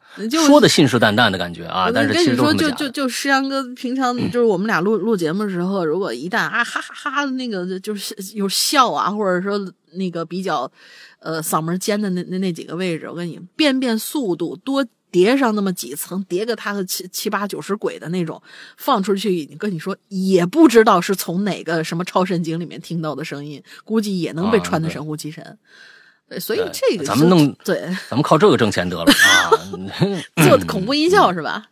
挺好，挺好，这不错。嗯，下一个啊，飞行冠军啊，啊这个是一个孤独的飞行者啊，他他是呃，最近我们还要约一期这个。啊、呃，第二期啊、嗯，大家应该听到飞行冠军应该是明年的事儿了吧？我总觉得好像，啊、呃，第一期啊，明年的事儿。飞行冠军啊，呃、最近老老来，最近嗯嗯、呃，飞行冠军是二三年一月十一号更新、啊、第一期啊，一月十一号对吧？且等吧，啊、对，且等吧，且等，且等，嗯、且等。大家好啊，短暂消失了两期的飞行，嗯。北京冠军回来了，我们很欢迎你啊！嗯、就是下一次啊，下一次写的稍微短点啊，那每次就太长啊。这次的话题呢是一字诀"下"这个字啊，嗯、我觉得这个"下"呀，呃，对于这个飞行来说啊，我觉得这是一个一个技术活啊。你说着陆这个其实比起飞难多了啊，嗯，是是是，嗯、具体的你就听那个我们俩人那个专访啊，挺好玩的。嗯，下这个字呢，让我回想起了最近那次飞行中的惊恐一刻。废话少说，直接进入主题。最近飞行冠军经常给我发照片，他呢第一次过大山，第一次过大河啊，第一次怎么着怎么着，哎，都给我发一张照片，都是在飞机上拍的，哎，特别好。嗯，分享他的快乐。这是加上老大以后就不给我发了，嗯、行吧？啊啊，哎，好难过呀。呃，首、嗯、首先按照国际惯例。我简单讲一下目前的进度。嗯，截止当前，我的飞行时长超过五十小时，也算是个人的一个里程碑。而且呢，令人激动的是，困在机场的现状已经不复存在了。导航课的开始也意味着我接下来的飞行都会飞去另外一个机场。哎，就是两地之间，不是折返了，两地之间的飞行了，离真正的飞行是越来越近了。在此背景之下，我也经历了两次导航单飞，今天的故事就发生在第二次导航单飞中，那是一条新的路线。之前呢，没和这个教练一起飞过。飞行当天的天气啊，不是很好，云层高度啊比较低，因此全程的飞行高度都没办法高于两千五百英尺，也就是八百米。嗯，此处啊，我要插一些飞行知识。方便大家大家理解整个事件。来了啊，专业名词来了。飞行高度层的选择是有说法的。按照澳洲民航局规定，往西的飞行应当选应当选取偶数高度层。偶数高度层，两千五百米、四千五百米、六千五百米，以此类推，单单位英尺。往东的飞行应当选取奇数高度层。等一下啊，哦，一千不是偶数高度层，两千五百米是本身就是偶数啊，奇数里一千五百米也是偶数啊。这个我没明白啊，哦、我我我明白了，是它这个高度层是看第一位，你看它第一个就是那个往西的飞、哎、都是二四六，往东的飞都是一三五。你看你还是没说清楚，对对对，嗯、你看大玲玲想发现这个了，你要是说只是偶数高度层，这个东西你还是没写清楚啊。二四六它是这个，它不是整看整个数，嗯，是看第一位，它是看前面那个、嗯、第一位，对对对，大玲玲不错啊，非常好啊，非常好。一千五百米、三千五百米、五千五百米也是英尺。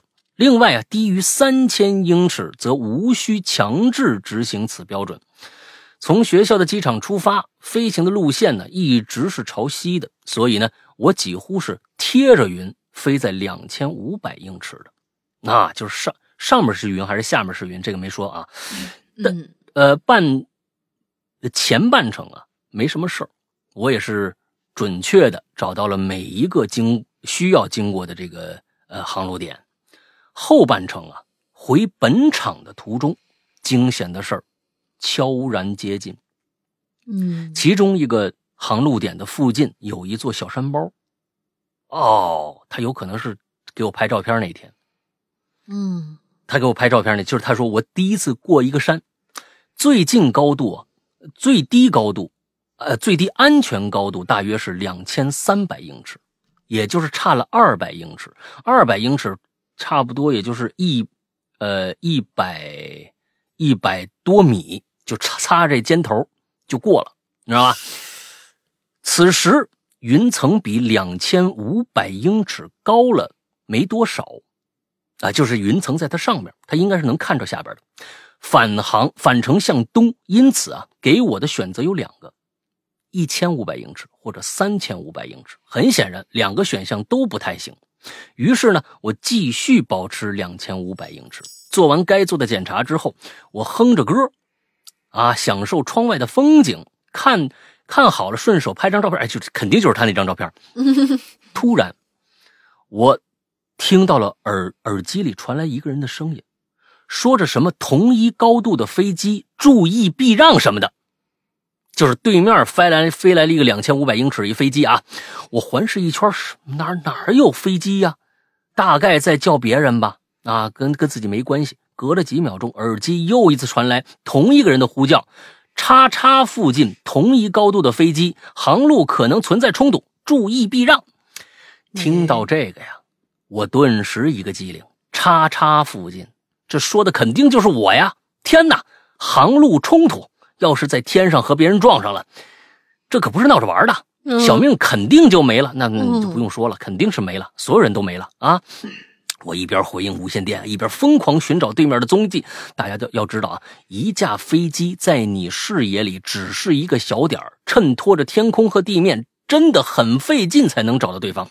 而且两架飞机相对速度非常快，即使你看到对面的飞机了，离撞上也就几秒钟的事儿。我看了一会儿。你看什么？你赶紧拔拔高呗！你现在降低肯定没戏，撞山了，你肯定拔高呗。我看了一会儿，依旧没什么发现。扑通扑通，这心跳占据我的耳畔。你还有这些闲闲闲情雅致呢？我一咬牙，推杆下降。什么东西？你为什么要下降？不是有山吗？爬升和下降比起来，下降是最快的，前提是底下的空间给你进行操作。底下空有有空间给你进行操试，底下不是有山吗？嗯，就在快速下降的同时，我的视线越过漂浮的这个呃驾驶舱中的地图，看到了一架飞机快速从我刚刚所在的位置飞过。妈呀！啊，改平飞机，改平飞机，这就是可能是哦，又继续平飞了是吧？把下降的姿态。打成平飞是吧？我做了几次深呼吸，总算平复了劫后余生的心情，操纵着飞机避开了航路上那座山，哦，避开了，安全的返回了基地。回忆一下我的操作和飞行高度，按照规矩来说确实都是没问题的，可这真的是千钧一发，只是可惜了近期美国航展上的两位飞行员，哦对，没那么就确实我看着了，两架飞机撞在一起了，航展上全死了。嗯，我经历的事件略微进行了艺术加工，当时没有违反航空法，没有飞行员以及飞行器在此次事件中受到伤害或损伤，你还真贫。在这里我想对所有航空业的工作者来说，飞行安全永远是第一，不用你说也知道。遵守规章制度，做好所有的流程，愿每一个起落安妥。嗯，挺好。但是我总觉得我总觉得我不太了解啊，如果下面有山、嗯、你往下走，虽然避开了上面，不是下面也有危险吗？也会存起码会存在危险吗？当时你选择上爬升不是更好吗？毕竟爬升空间下降快啊。他说的是下降快。啊、下降快，千钧一发了都、啊。对。有可能，那可能也是正确操作。啊，是但是对对对，下面确实有飞机，下次真的人家跟你说话你理着人家点好不好，你说吧你别不不当回事儿，对不对、哦、就算不跟你说的跟你没说的呃不是说你呢，那你你对吧，你耳机里有了对吧，你你爬一爬是对吧，降一降也也也挺好的，说这太危险了太危险了。嗯, 嗯好吧，下一个。下一位熊猫君。两位宝好啊。我有一个跟主题很搭的狗血故事，嗯，就闲言少叙，直接开讲。我爸一朋友啊，化名老张，他的父亲年轻的时候，在民国时期一间银是民国时期一间银行的高管，哎，在国家权力变变更局势动荡之时，逃离城市，回到了农村老家，选择了平淡的生活，度过余生。而且呢，在生命弥留之际，给老张的临终遗言却透露了一个不灵不灵的大秘密，这闪闪亮的大秘密啊！对，哎、当年从银行撤走的时候，是带着一批黄金的，足以让子孙后代衣食无忧啊！但是呢，经历了太多世态炎凉，又突然得到，又突然觉得这笔财富对子孙和自己啊都未必是好事儿，所以回老家之后啊，就把这黄金埋起来了，守口如瓶，安稳度日。啊，你说说，这个晃眼夺目的大秘密，都已经守护了一辈子，那就直接带进黄土呗，却在临终的时候自我破防抖了出来。而且狗血的关键、嗯、是那位老父亲直到咽下最后一口气儿都不肯把埋葬地点告诉他儿子、啊、气得老张啊怒买金属探测仪，把家里和村子周围的山头搜了 N 遍，因为跟我爸关系好啊，也让我爸参与到了这场寻宝游戏。当然了，呃这个横财富贵命，万中无一，我老爸和老张显然都不是，但是老张能经历这种临终遗言也绝对是万中无一啊。事情过去很久了，我相信这批黄金应该还埋在某个地方，寂寞的等待金主的到来呢。哎，你们家住哪山？不是，他们家住哪山？透露一下呗。这个这个老爸我觉得啊够哏儿的，是想把他儿子一起带走是吧，啊告诉哎我告诉你一秘密啊，我有一批黄金啊，那哪儿呢我就不告诉你，死了。你知道那帮加勒比的那帮海盗们到现在为止都在哪儿海上面到处飘，就是为了一啊我知道那个谁是谁来着，藏了一批宝藏，所罗门王还是什么的。藏了一批宝藏，这都几百年了，所以对你们做好那个打持久仗的准备吧、嗯、反正也就一座山，不至于像海那么大啊，挺好。他爸回来就埋了，也不一定就埋在附近了呀，对不对？那说不定不在山上呢，说不定去了哪儿哪儿哪个地方呢，是不是？哎啊，啊，结果结果结果到到最后在在自家后院厕所门口挖去了。他家自院肯定他家自院肯定查了，肯定查了。那东西我相信他爸要是一个人藏藏的话，以为嘛，但估计估计也不会藏太深，也挖不了多深那那那那。就在他爸那炕头底下。啊、嗯，也有可能。下个你也来吧，这这短的。哎，好嘞。春风这位同学啊，他打了好多符号，但是叫春风。山哥好，龙云姐好。说到下，呃，说到夏，对不起，说到夏，突然想起小时候一个事儿。那个时候农村都有老一辈的人爱存酒。我说的这种存酒啊，是把一些比较廉价的酒埋到地下。哎，你这酒坛子里头不会是金子吧？埋到地下，嗯、呃，埋的也不深，大概也就二十公分。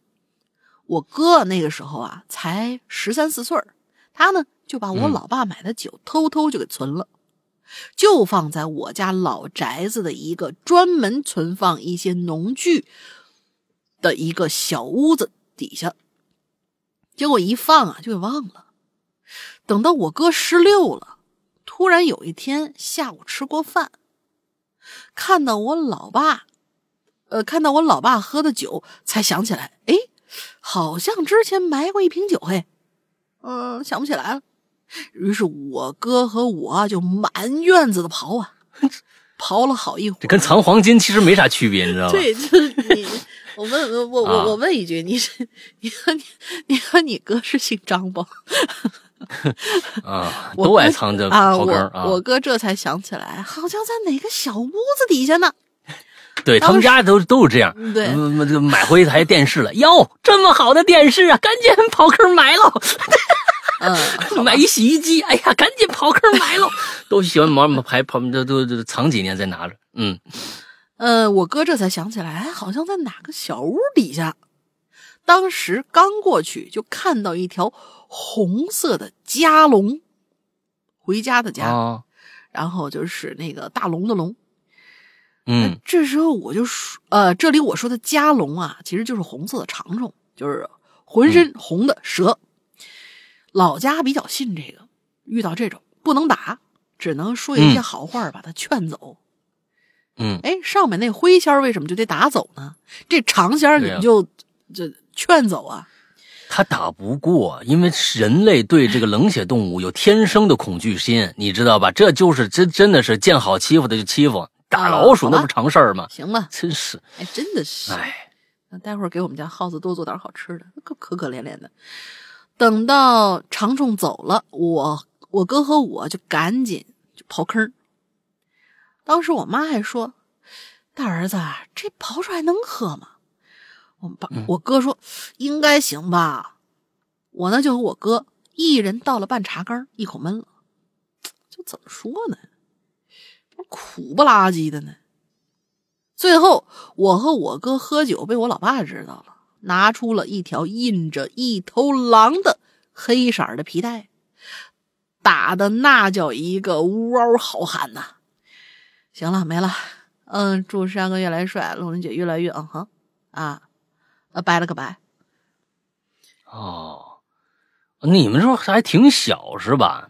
我没成年是吗？应该是他比他哥还小、哦，就就起码得小一岁半岁的样子。喝两口没事。哎，喝两口，喝两口，喝两口，苦不拉几，嗯，苦不拉几、嗯，这这不知道什么酒啊。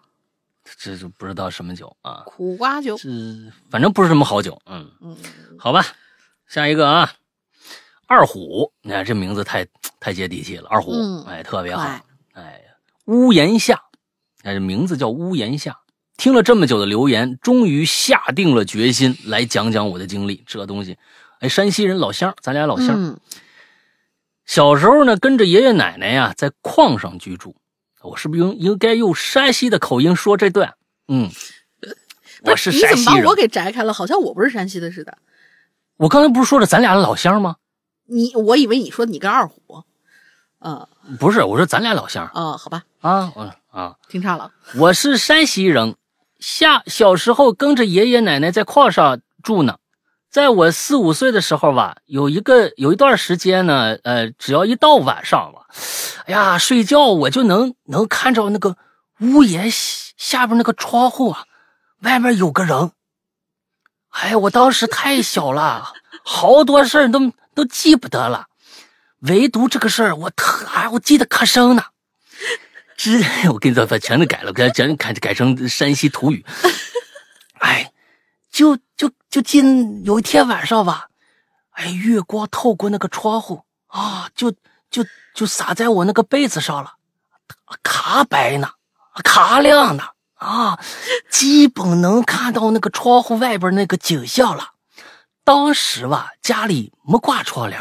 啊，没挂窗帘，反正就就就就打外面那个月亮就照进来了，然后吧，就看到窗户玻璃外边好多人影，哎呀，都是一个形状的，一模一样。讲的是恐怖那个人影啊？为什么这么一听就一点都不恐怖了？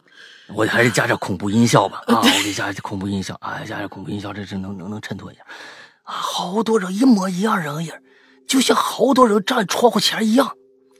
你按理说吧，你窗前只要有个人，你当时那个月月月亮大月亮下边，你能看着那个那个人的大概长相吧？哎，但我当时吧，就看着一片白花拉碴、白花花人影，这这人形的人影看不着长长啥样。白天在带大太阳底下吧，人影是黑的，就是个轮廓。我看到正好相反，你知道吧？晚上月光下只只能看到白色的影子，白的不是黑的。外面，但是外面没有人啊，只有影子呀。好多怎么你这个影子说不完了呢？好还好多，这这我这真的是再口语化我就我就疯了啊！好多一模一样人影就在我家床前，从左到右，从南到北，哎呀，还动。一直在动，直到我迷迷糊糊就睡睡着，那个之前都动，就都在呢。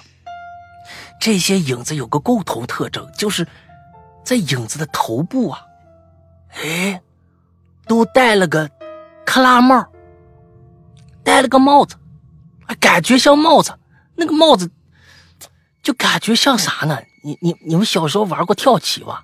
那个跳棋三角的。戴头上，哎呀，我看了好多次，当时也不知道这这啥玩意儿呢，啊，我也不知道害怕嘛。当时我小嘛，我就跟我爷爷奶奶说呢，我爷爷奶奶说不行嘛，你这瞎胡骗呢，你这瞎胡骗呢。有一次吧，晚上我又看到了，我赶紧忽悠约我约约我约我爷爷约我爷爷爷爷爷起来吧，我爷爷，可我爷爷起来看不着啊。直到现在我都觉得这个事情太匪夷所思了，浑身鸡皮疙瘩嘛。哎呀，还有一件事儿，哎，今天讲到兴头上了，给你们多讲几件啊。哎，也发生在我童年的时候，直到现在也解释不了这个事儿吧。哎，你要不你来用山西话来说这个。我不会，不，我我我我真真这这个我不不夸张，我确实是不会，但是我听得懂。我听得真，因为我从小到大的生存环境全是普通话，真的。这个事儿吧，对不起，是我上上小学三年级的时候，哎，国庆节以后了啊。当时啊，住那个村儿，地里那玉米啊、苞米啊，已经那个都收完了。大家呢，大人呢，把那个玉米杆啥的呀，就那个。就集中集中起来啊，还多了完啥就烧了，所以当时那个地啊卡空旷了，甚至能看到隔壁村那个房间啊，那个时候空气质量也好啊，隔壁村都能看到。就在这就这么一个田地里头，我就看着一个我现在想起来都头皮发麻的石头，石头。当时是傍晚。我和同学放学以后啊，在田里面玩，就找大人们那个收玉米啊，剩下那个那个玉米棒就就就就这剩下那个啊，我们说要不然有那个玉米棒子嘛，我们就捡回来，完找个什么那个那个那个庄稼杆什么的点个火我们就烤着吃了嘛，是吧？我们四五个小伙伴一人一个方向，撒开找玉米。我一个人走了几百米以后，哎，我就看着了，看着一个大石头，还是个球，圆球，很圆润啊，摸上去啊，涩涩，你到底圆润还是涩涩的？你这个两个就是矛盾的，你知道吗？圆球摸涩涩的，哎呀，那个那个大球吧，有我身高的两倍，卡圆了。那个球上边吧，哎，雕刻着两个椭圆形，下边吧是个大椭圆形，这是雕了个大白吗？啊！而且大的这个椭圆形里边还有上下两排那个手指状的排列整齐的图形，你就是大白呀、啊！我绕着它那个石球，这个石球吧，走了一圈，我觉得也没啥特别的吧。当我走远的时候，看看的时候才发现，哎，石球这个雕刻那个图形不是个人脸吗？哎呀，吓得我吧，赶紧就往往回就跑，说叫我那小伙伴来参观吧。等我回去的时候，没了。哎，我你这是遇到那个二那个二零零一那个太空漫游里面那个大大石墩子了吧？是吧？啊，人家实际上这个是圆的，人那里面是方的，是吧？嗯、当时也没多想。哎呀，可是往后几年吧，就越来越不对劲了。想想呢，谁放的呢？那么大扭大的扭大，应该说扭扭大啊，扭大的一个石头呢嘛啊，而且还是个人脸。那么空的田野上，那么大的一个石头，那么能看着啊？哎呀，细思极恐，细思极恐啊！再次强调，这是本人的真实经历，绝无虚假。山西人不说谎话，还真是有差别。就是我听你念了这么长一段，我发现就是我们那个地方听的有一些就是那种习惯用，就比如说就那个 你, 你刚才说那个叫叫这么大的那个石头，那大。哦，你们那儿就说什么偌大，我们那边就是好像有有有有，我我印象当中有一些想跟说是、嗯、叫什么不来大的石头。哦，对，你说不清楚它是什么字儿，反正就它发音是不来大一块石头，说不见就不见了。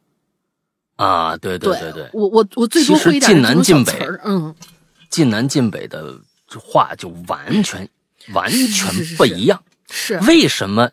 为什么你们你们你们说听说听相声的时候说这个山西光这个山西口音，他们都是那样的，其实都是晋南的口音。嗯，晋南发软，晋北发硬，晋北非常的硬，就是它其实跟内蒙交界。其实内蒙话很多的呼市啊什么的，跟这一片特别特别的像。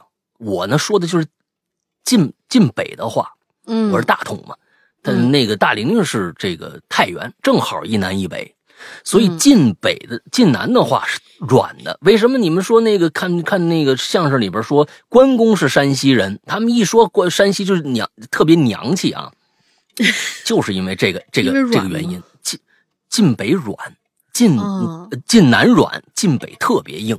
哎，就是这么个道理。哎，所以这个中国这个方言啊，非常有趣，特别有意思啊，非常有趣。嗯，哎，我也特别喜欢说那个那个大同大同话，就大同话。刚才我只用了一个一个非常硬的一个口气，就它也有软的口气，它也有软的口气说，那下次再说吧，可好玩了。嗯 嗯, 嗯，好吧，下一个，下一个 ，Alice 酱。嗯 ，Alice 酱。哎哎哎哎，刚才那个挺长的啊，像这这这挺短，我我连两个吧。嗯、Alice 酱说：“沈哥、大玲玲妹子，你们好，我来说个真实的故事，而且跟题目下这个字儿似乎有那么一羞羞的关系。嗯，那还是在北京租房时候发生的事儿。当时我们四户人家租一间房子，呃，为什么四户人家租一间？”是合租的吗？还是怎样？对，有可能人家四室一厅那种。啊、嗯，我住在客厅的隔断，我住的隔断旁边就是厨房，哦，是那种开放式的有吧台的厨房。另外一家呢也是在客厅隔断租住的，但是、嗯、这家的女人啊，她经常没事儿就爱唱个歌什么的，而且还唱得不好听啊，所以我特别烦他们。以上啊就是这故事的背景。这事儿呢发生在一个夏天的周末，我呢正在吧台上埋头处理一只冰鲜的帝王蟹，好馋啊！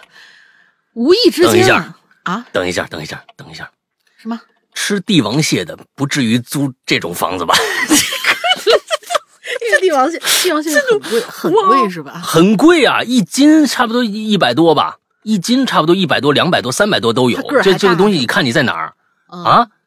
很大呀，帝王蟹一个怎么着也四斤起吧，最少四斤五斤起。你一个帝王蟹，你这出去了就是七八百块钱啊！嗯、租这么一个，哎呀，挺好。住可以简陋，嗯、但是吃绝对不能亏着。哎、这是想明白了，嗯、你知道吗、呃对对对对？哎，这是想明白的人。是是是。哎、无意之间呢，我就瞄了一眼我的前方，哎，就看到一双深棕色的老棉布鞋。这老棉鞋上没有棉布，老棉鞋、啊，老棉鞋。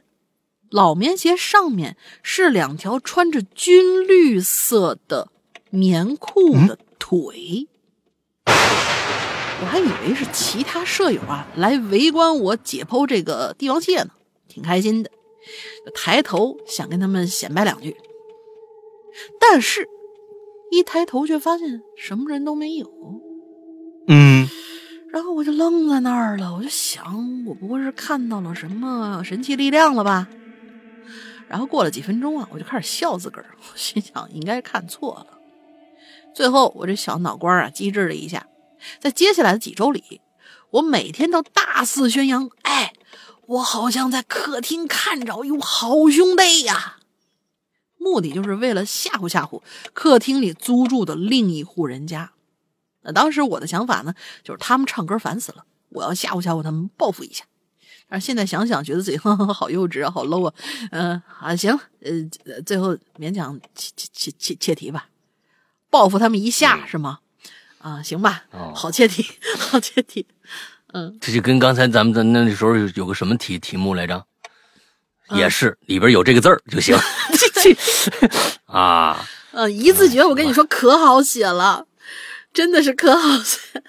我就觉得呀，一字诀应该挺好写的。是地下室、防空洞，完了之后还有这个地下停车场，我觉得桌子底下这这都可以。对，我们刚才那个什么，我觉得应该挺好，挺多能写的。下坡道、嗯、下雨什么的都都行。对，真的是、啊、沾边就行。嗯嗯。那下一个同学，下一个同学吴七虎啊，诗阳哥、林姐好啊。讲起下这个字，讲起下这个字呢。我呢就想起了第一次鼓起勇气站在聚光灯下的时候了。首先来说说我自己啊，小时候因为一些见人见事儿吧，渐渐的呢就搞得我有了一些语言障碍，和陌生人完全说不了话那种。慢慢的从某天起，我就开始沉浸到了自己的世界里，自己和自己说话，自己逗自己开心，自己解决一切问题，自己疗愈内心的伤痕。所以呢，我慢慢的也学会了包容，慢慢学会了释怀，慢慢学会了等待。慢慢的慢慢的没有一个人能走进我的心，慢慢的我就只剩下了我自己了。你还挺伤感，你最开始说的那些见人见事、嗯、是别人的见人见事、啊、还是你自己的见人见事？是自己导致的还是别人导致的？看样子应该是别人导致的。对，别人导致的，有有可能是、嗯、就是说话被讥讽啊什么的，搞着他就就就不敢畅所欲言了嘛。嗯嗯嗯。但是在春去夏至的一天午后，我的前桌，也是我现在无话不说的一个好兄弟，嗯，这七虎是男生是吧？男生啊，肯定了、呃，应该是男生。女的起一个七虎，好家伙，啊，那还不一定啊。呃，跟我就搭起话来了。起初我只是敷衍了几句，但是随着话题渐进啊，我发现我们除了体重，一切一切的都似乎是那么相同，那么的臭味相投。这、嗯、这应该发臭还是发嗅啊？臭味相投。嗯，于是到了大学，我也就开始学着跟他人交流了，讲讲段子啊，或是跟室友调调情什么的。在机缘巧合之下，嗯、我看到了学校校园里的歌手初赛的海报，嗯、我想是时候 open 一下自己那颗闪耀的内心了。嗯，那时候我选择了一首五月天的《成名在望》。嗯，啊，这这首歌咱们的进群密码啊，就在这儿停顿一下，大家记住这歌名。比赛的前一个星期，我每天晚上站在学校的湖畔的一个阴暗的树林边，闭着眼对着月光，怎呃对着月光怎么都照不到的湖面，轻轻地唱着。嗯，蝉声和蛙叫声就如我的乐，就如同是我的乐队一样为我伴奏。嗯，湖对面走过来的人就如同我台下的观众一样。嗯，呃，什么引号里是歌词儿，括号里的字千万别念出来啊！对不起，我念错了。他先念括号里的字儿，哎，后念歌词儿，哎，还行。嗯嗯、呃，好，行行吧，对对不起。嗯、呃，那黑的终点可有光，那夜的尽头可会亮，那成名在望可有希望，或者是无知的狂妄。嗯，这是歌词。到了比赛那天，坐在台下的我异常紧张啊！为什么紧张呢？因为我从来没有面对几百双眼睛要盯着我的情况啊。嗯。但随着上一位歌手的谢幕念我的名字的时候，我扑通的心脏慢慢的就缓了下来。哎，因为在我走上台，随着聚光灯的亮起，放眼人群的时候，我看到我的万年宅室友和我相知不相识的同学们都在向我闹呃招手呐喊着。虽然我听不到他们，但是我能从他们的嘴型里读出加油。嗯，那一刻我看到了纯真和人心的善，好像也不是所有人都那么刻薄，至少他们不是。嗯，聚光灯下，我睁开紧闭的双眼，注视着那黑暗终点的光。随着伴奏，我的歌声承载着他们的鼓励和支持，穿透了我内心那堵墙，响彻了满是短裙的青春味十足的操场。嗯，虽然最后破音了，只拿了个优胜奖，但是那些由心而发的鼓励却照亮了我将要前行的崎岖道路。嗯，刚看到这期主题的时候，我第一个想到的词居然是下流。我想了想，下流的事儿，这这写了也不能播是吧？索性索性我就没写啊，幸亏你没写啊，我没有下流的事儿可写啊。山哥，你先别笑，啊、他他真的这么说了啊。啊山哥，你先别笑。哎呀，上期因为笋尖和大炮的事儿被山哥记住了。哎呀，啊、属实，对，这就是我们笋尖同学啊。属实是兴奋又惶恐啊，惶恐什么我也不知道啊。总之，祝大家这周快乐开心吧，我们下期再见。等一下，等一下，等一下，那我相信了，那我相信了。他开始一定说的小时候，因为一些见人见事，肯定是因为他自己。这个人，这个人的前后差距太大了，你知道吧？你你你你在上一期那故事他讲出来以后，你绝对想不到他曾经有过这样的一段时光。啊，与人交流有障碍的这样一段时光，他他就绝对是干见人见事的这个这个人呐，是不是？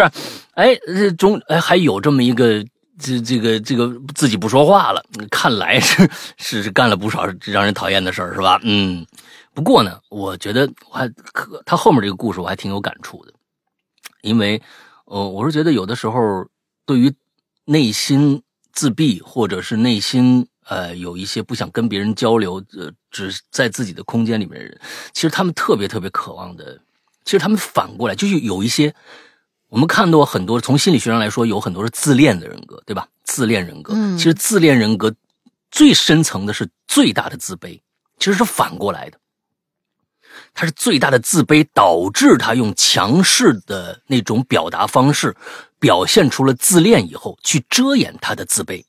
这是一个本真的一个东西，所有的自恋的人其实都有一个非常自卑的一个本体在在里边，那个那个点不一样，但是一定是自卑导致的自恋。之后呢，今天看这个，其实很多看上去不愿意跟人交流，他他的内心其实是渴望与人交流的，他最本真，他可能自己都不察觉不出来。所以有的时候，嗯、呃，我在上大学的时候，我在广院现在的那个传媒大学，因为传媒大学有一个现在不知道怎么样了，因为在九十年代的时候，呃，学校其实有一个叫这个广院之春歌手大赛，我就是参加那个大赛。他们说当时说广院之春大赛，如果你能站在上面，能够不被底下人扔鸡蛋的话，或扔西红柿的话，就你成功了。你站在上面唱一首歌，呃，三三五分钟能唱下来，最后还能获得掌声，那就挺牛逼的了。我真的看到，就是过了两届，我是失歌了，那个时候已经，呃，嗯、有一个我同系的同学，那当时我还我还特别记得他是哪儿的人，他是舟山人。哎，舟山人就是那个上海旁边那个地方，产带鱼的地方。呃，哎，我不知道啊。那舟山人，哎，他呢唱歌呢唱的还行，但是他就是非常非常的害怕。完了之后，当时我们系里系里就是那广元之春不是你每年都参加的，那是给那个新生预备的，嗯、老人没去参加的，最多到最后返场的时候邀请过去的获奖的，完了跟新歌手一起唱几个歌，啊，完了之后就就这样的。他就是新人嘛，上去唱歌，但是他非常害怕，到了什么样的程度？就是他看着底下的人超过十个的时候，他就已经浑身发抖了。当时我就陪着他，我说：“你你这样，你不要看底下人，你看到那个台上去彩排嘛。嗯、呃，彩排底下也有好多人来看彩排，因为广院那个时候那个那个风气啊，我觉得是好也不不好，就是底下起哄人太多了。”如果有广院的人，那个传媒大学人，我不知道现在怎么样，你们一定知道他们那个哄是怎么起的，真的非常的过分。在九十年代那个时候，就两千年初的时候，那个那个那个真的是极致的起哄，就是不知道，因为那时候校校方吧也放得开，真的让你起哄，起哄起哄到什么程度，就是底下什么话都能听得着，完了一。一喊一起来吧，你有小小姑娘在上面唱歌，你只要在小小姑娘唱歌，唱的她唱的不怎么样，但是长得极其漂亮的话，底下就是就是这个妹妹妹妹，你快点下来，什么就这就就啊，我就就是他就故意捣乱，什么就扔、嗯、扔臭馒头的，真扔啊，还真扔啊，真真扔臭鸡蛋、臭馒头，真扔。当然不是那个那个不是就是。呃，就是非常普遍的，但是真扔，真有人往上扔东西，就是你你表演的差的话，这不这不是假话，不是一个一个虚张声势或者怎么着的。我我真以为就是这么说，就是哎，你只要不要让臭鸡蛋把你哼下来的话，我心想还真谁真带臭鸡蛋呢？真扔臭鸡蛋馒头，真有扔馒头的啊！臭鸡蛋那得那得攒，馒头随时随时大食堂就能拿到，你知道吧？哎，几个人撕吧撕吧就往下扔，就是真的。呃，校方也有管的，根本管不住。就那时候，就是就是，那个是广院的一个景，大家很期盼广院之春歌手大赛，因为全是师弟师妹在上面，各种吧新鲜的小小鲜肉啊，哎小小花啊，哎广院嘛，你想吧，这漂亮人也多，有才艺人也多，但是也确实有人真不好，完了就真底就扔就骂就就就怎么着的。那孩子唱的真的挺好的。完了之后呢，我就陪他上去，我说你看底下啊，你看现在灯打过来了，你再看底下观众，你能看着谁？其实啊，那个强光对面强光一打，其实看不清楚，看不太清楚。我说你对着灯唱好不好？因为灯正好是一个平视，呃，远处有一个有一个灯，你对着灯唱，你不要管底下有有什么人，因为你唱得很好。嗯，你绝对不会那么怎么样怎么样的。当然最后的结果呢不是特别好，他上去以后也真的是浑身发抖。但是我是觉得挑战自己，对于这些人来说挑战自己是一个非常非常重要的一个事儿。有的时候像、嗯、像这位，但是我觉得这位这位我觉得他嗯吴奇虎同学他不一定、嗯、他是一个嗯风骚的内心嗯哎嗯有些的时候参加一些集体活动，完了之后跟别人交流交流是真的是好事儿。嗯，是的，好事儿。是的，嗯。好的，就下面一个懒得起名啊，也也拦过来来了啊。哈喽，家人们好，是杨哥，打零零好，我是棉花啊。因为学业繁忙，好久没听哈喽怪谈了，可给我想死了。这个下下指啥呢？床下窗下，还是令人下头的事呢？嗯，捏嗯。今天我就来跟大家讲讲我关于下的那些事儿。哎，我忽然捏这个词儿啊，咱们过去是不是有个口头禅啊？是的呢。就有一个人，不是，就是过去有一个人经常写稿子，有个口头禅，嗯，捏，捏，哦对，捏，那个是捏，对吧？嗯、啊，捏啊。我和那时候我和孙一礼是吧？那啊是吧？嗯，呃，忽然想起这个这个这个事儿，我也遇到过，就是这个干嘛都说个句，说后面加个那。嗯，记得啊，那我和孙一礼那时候就就是这样子，我们就这这篇就这么念啊。记得那是一个没有月亮的周末的早上，嗯呢，我大家听过以前的肯定就想起来了啊。我瘫在暖烘烘的被窝里，嗯呢。享受着睡懒觉的快乐呢，突然间呢，床下传来了咔嗒咔嗒的高跟鞋踩地声呢，我一下子就清醒了呢，脑子里冒出了之前半夜听到高跟鞋声的恐怖经历啊呢，脑子嗡的一声就炸了呢，嗯，鸡皮疙瘩是蹭蹭往外冒呢。我颤颤巍巍地往床下探头呢，这个脑子里闪出了一大堆自己可能会遇到的情景呢，一大堆黑色的头发呢，红色的高跟鞋呢，一个冲着我笑的偷窥变态啊呢。就当我做好了心理准备，准备接受现实的时候呢，我发现我家养的小龙虾呢，阿强呢，从水盆里跑出来了呢。拖着一地水渍爬到了我的床底下呢，一瞬间无数道关于小龙虾的食谱浮现在了我的脑海里呢，于是我觉也不睡了呢，水也不擦了呢，抓起阿强温柔地剥剥去他的虾线，剥下他的虾头，脱去他的外套喂给了我的小乌龟啊嘿呢，好了呢，这就是我跟下这个字的爱恨情仇呢，可能有点跑题呢，但是榴莲上留言真的好爽呢，这就是呃，在这里也祝石阳哥越来越偶猴呢，大玲玲也越来越黑呢，有留言越来越啊哈呢，嗯，嗯我天哪，太残酷了，我操，这个人性的恶呀，我的天哪，呃，上一次我看那个什么，哎，我觉得特别有意思啊。就最近哥哥，大家可能很多人看哥哥是吧？那那个披荆斩棘、哎、啊，我我我只看哥，只看哥哥，我觉得哥哥还真点。我姐姐哥哥都不看。那个姐姐啊，姐姐实在太假了。完了之后呢，他们结束以后啊，就用这个余温呢、啊，有就就是有一个节目，那个我特别喜欢看，为什么呢？因为我我我的心里边就有一个骑行的梦想。哥哥不假吗？那个谁谁谁和那个谁谁谁都已经在三个综艺里面结过婚了，是不是举行过婚礼了？不假吗？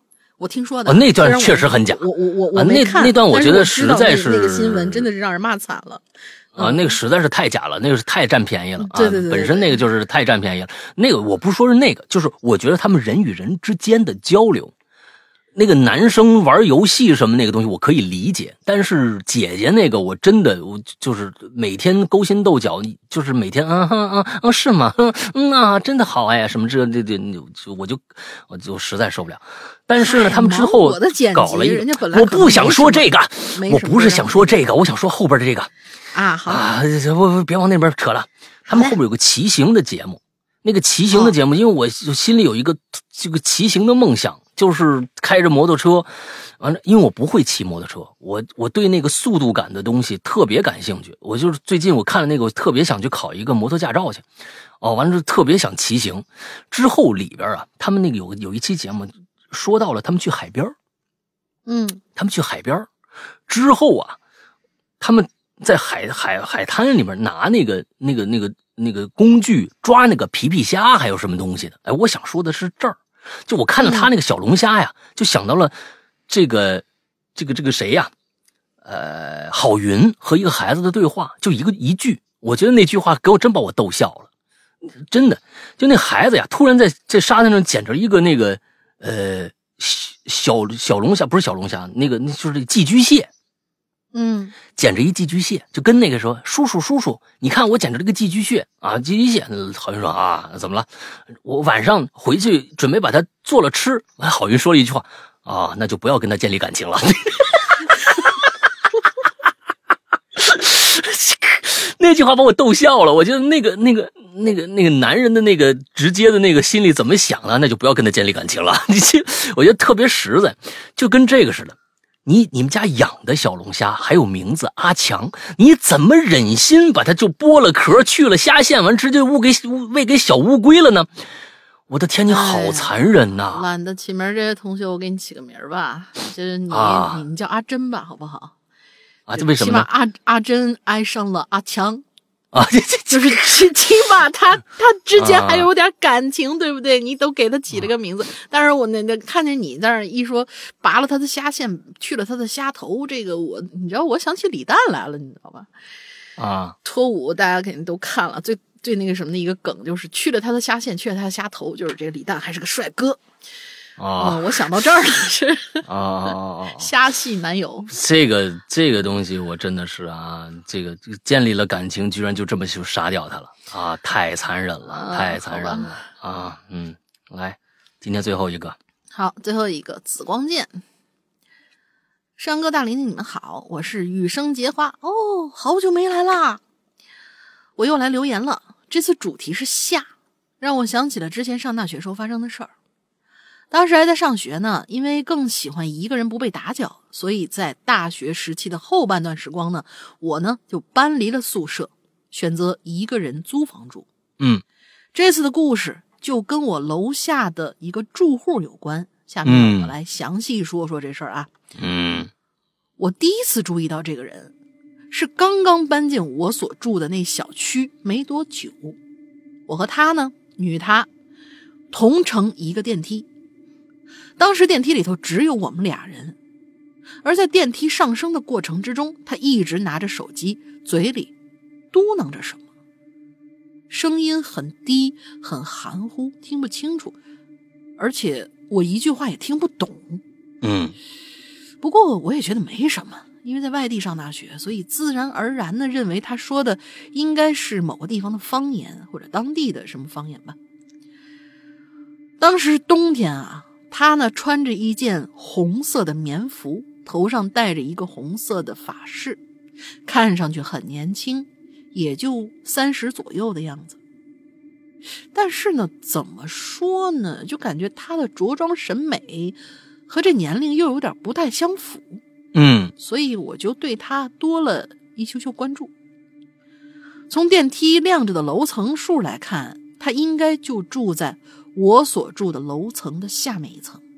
后来我又碰到他好多次，但久而久之呢，我就开始发现有些奇怪了。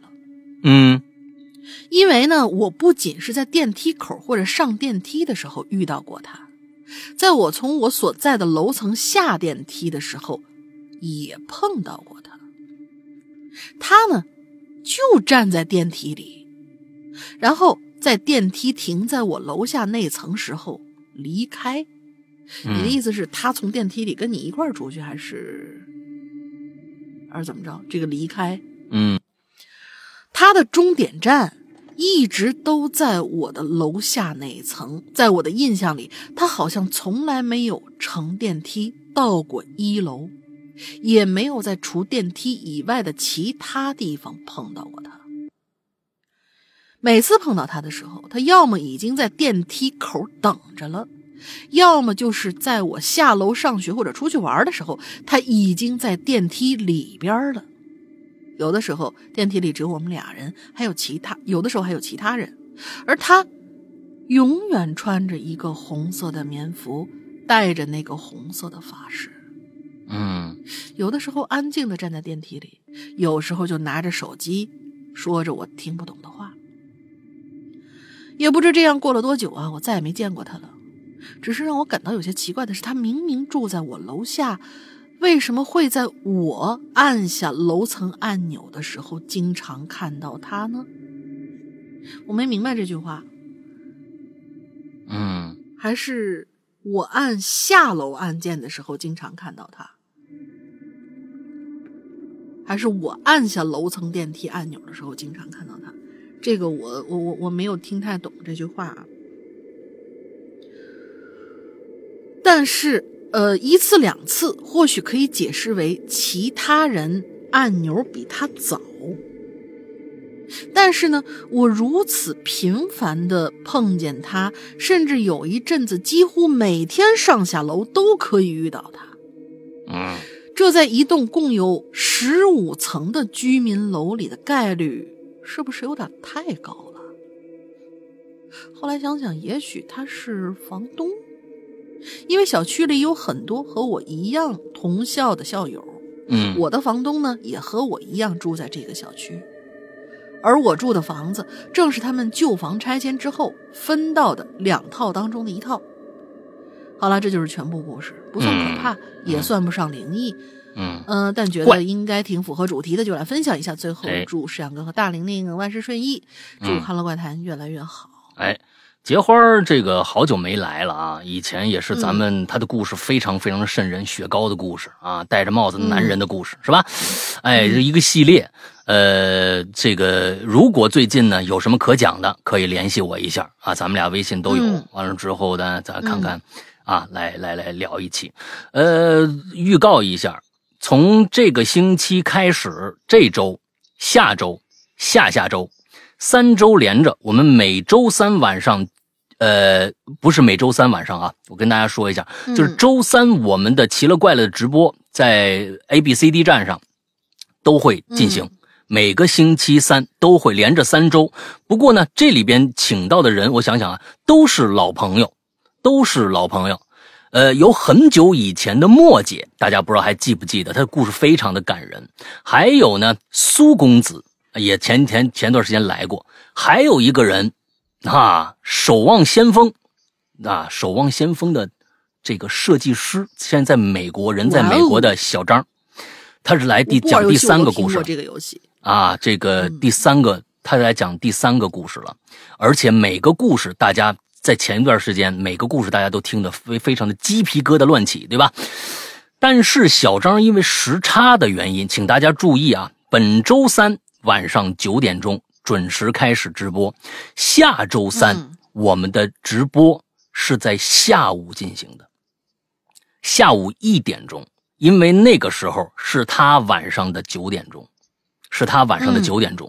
嗯、我我们如果是晚上九点钟呢，是他那晚上的五点钟，早凌晨的五点钟，说没法做做节目，所以啊，嗯、呃，我们把下周三的直播定在了下午一点。我到时候会在 A B C D 站上发通知，呃，发那个呃这个直播的预告。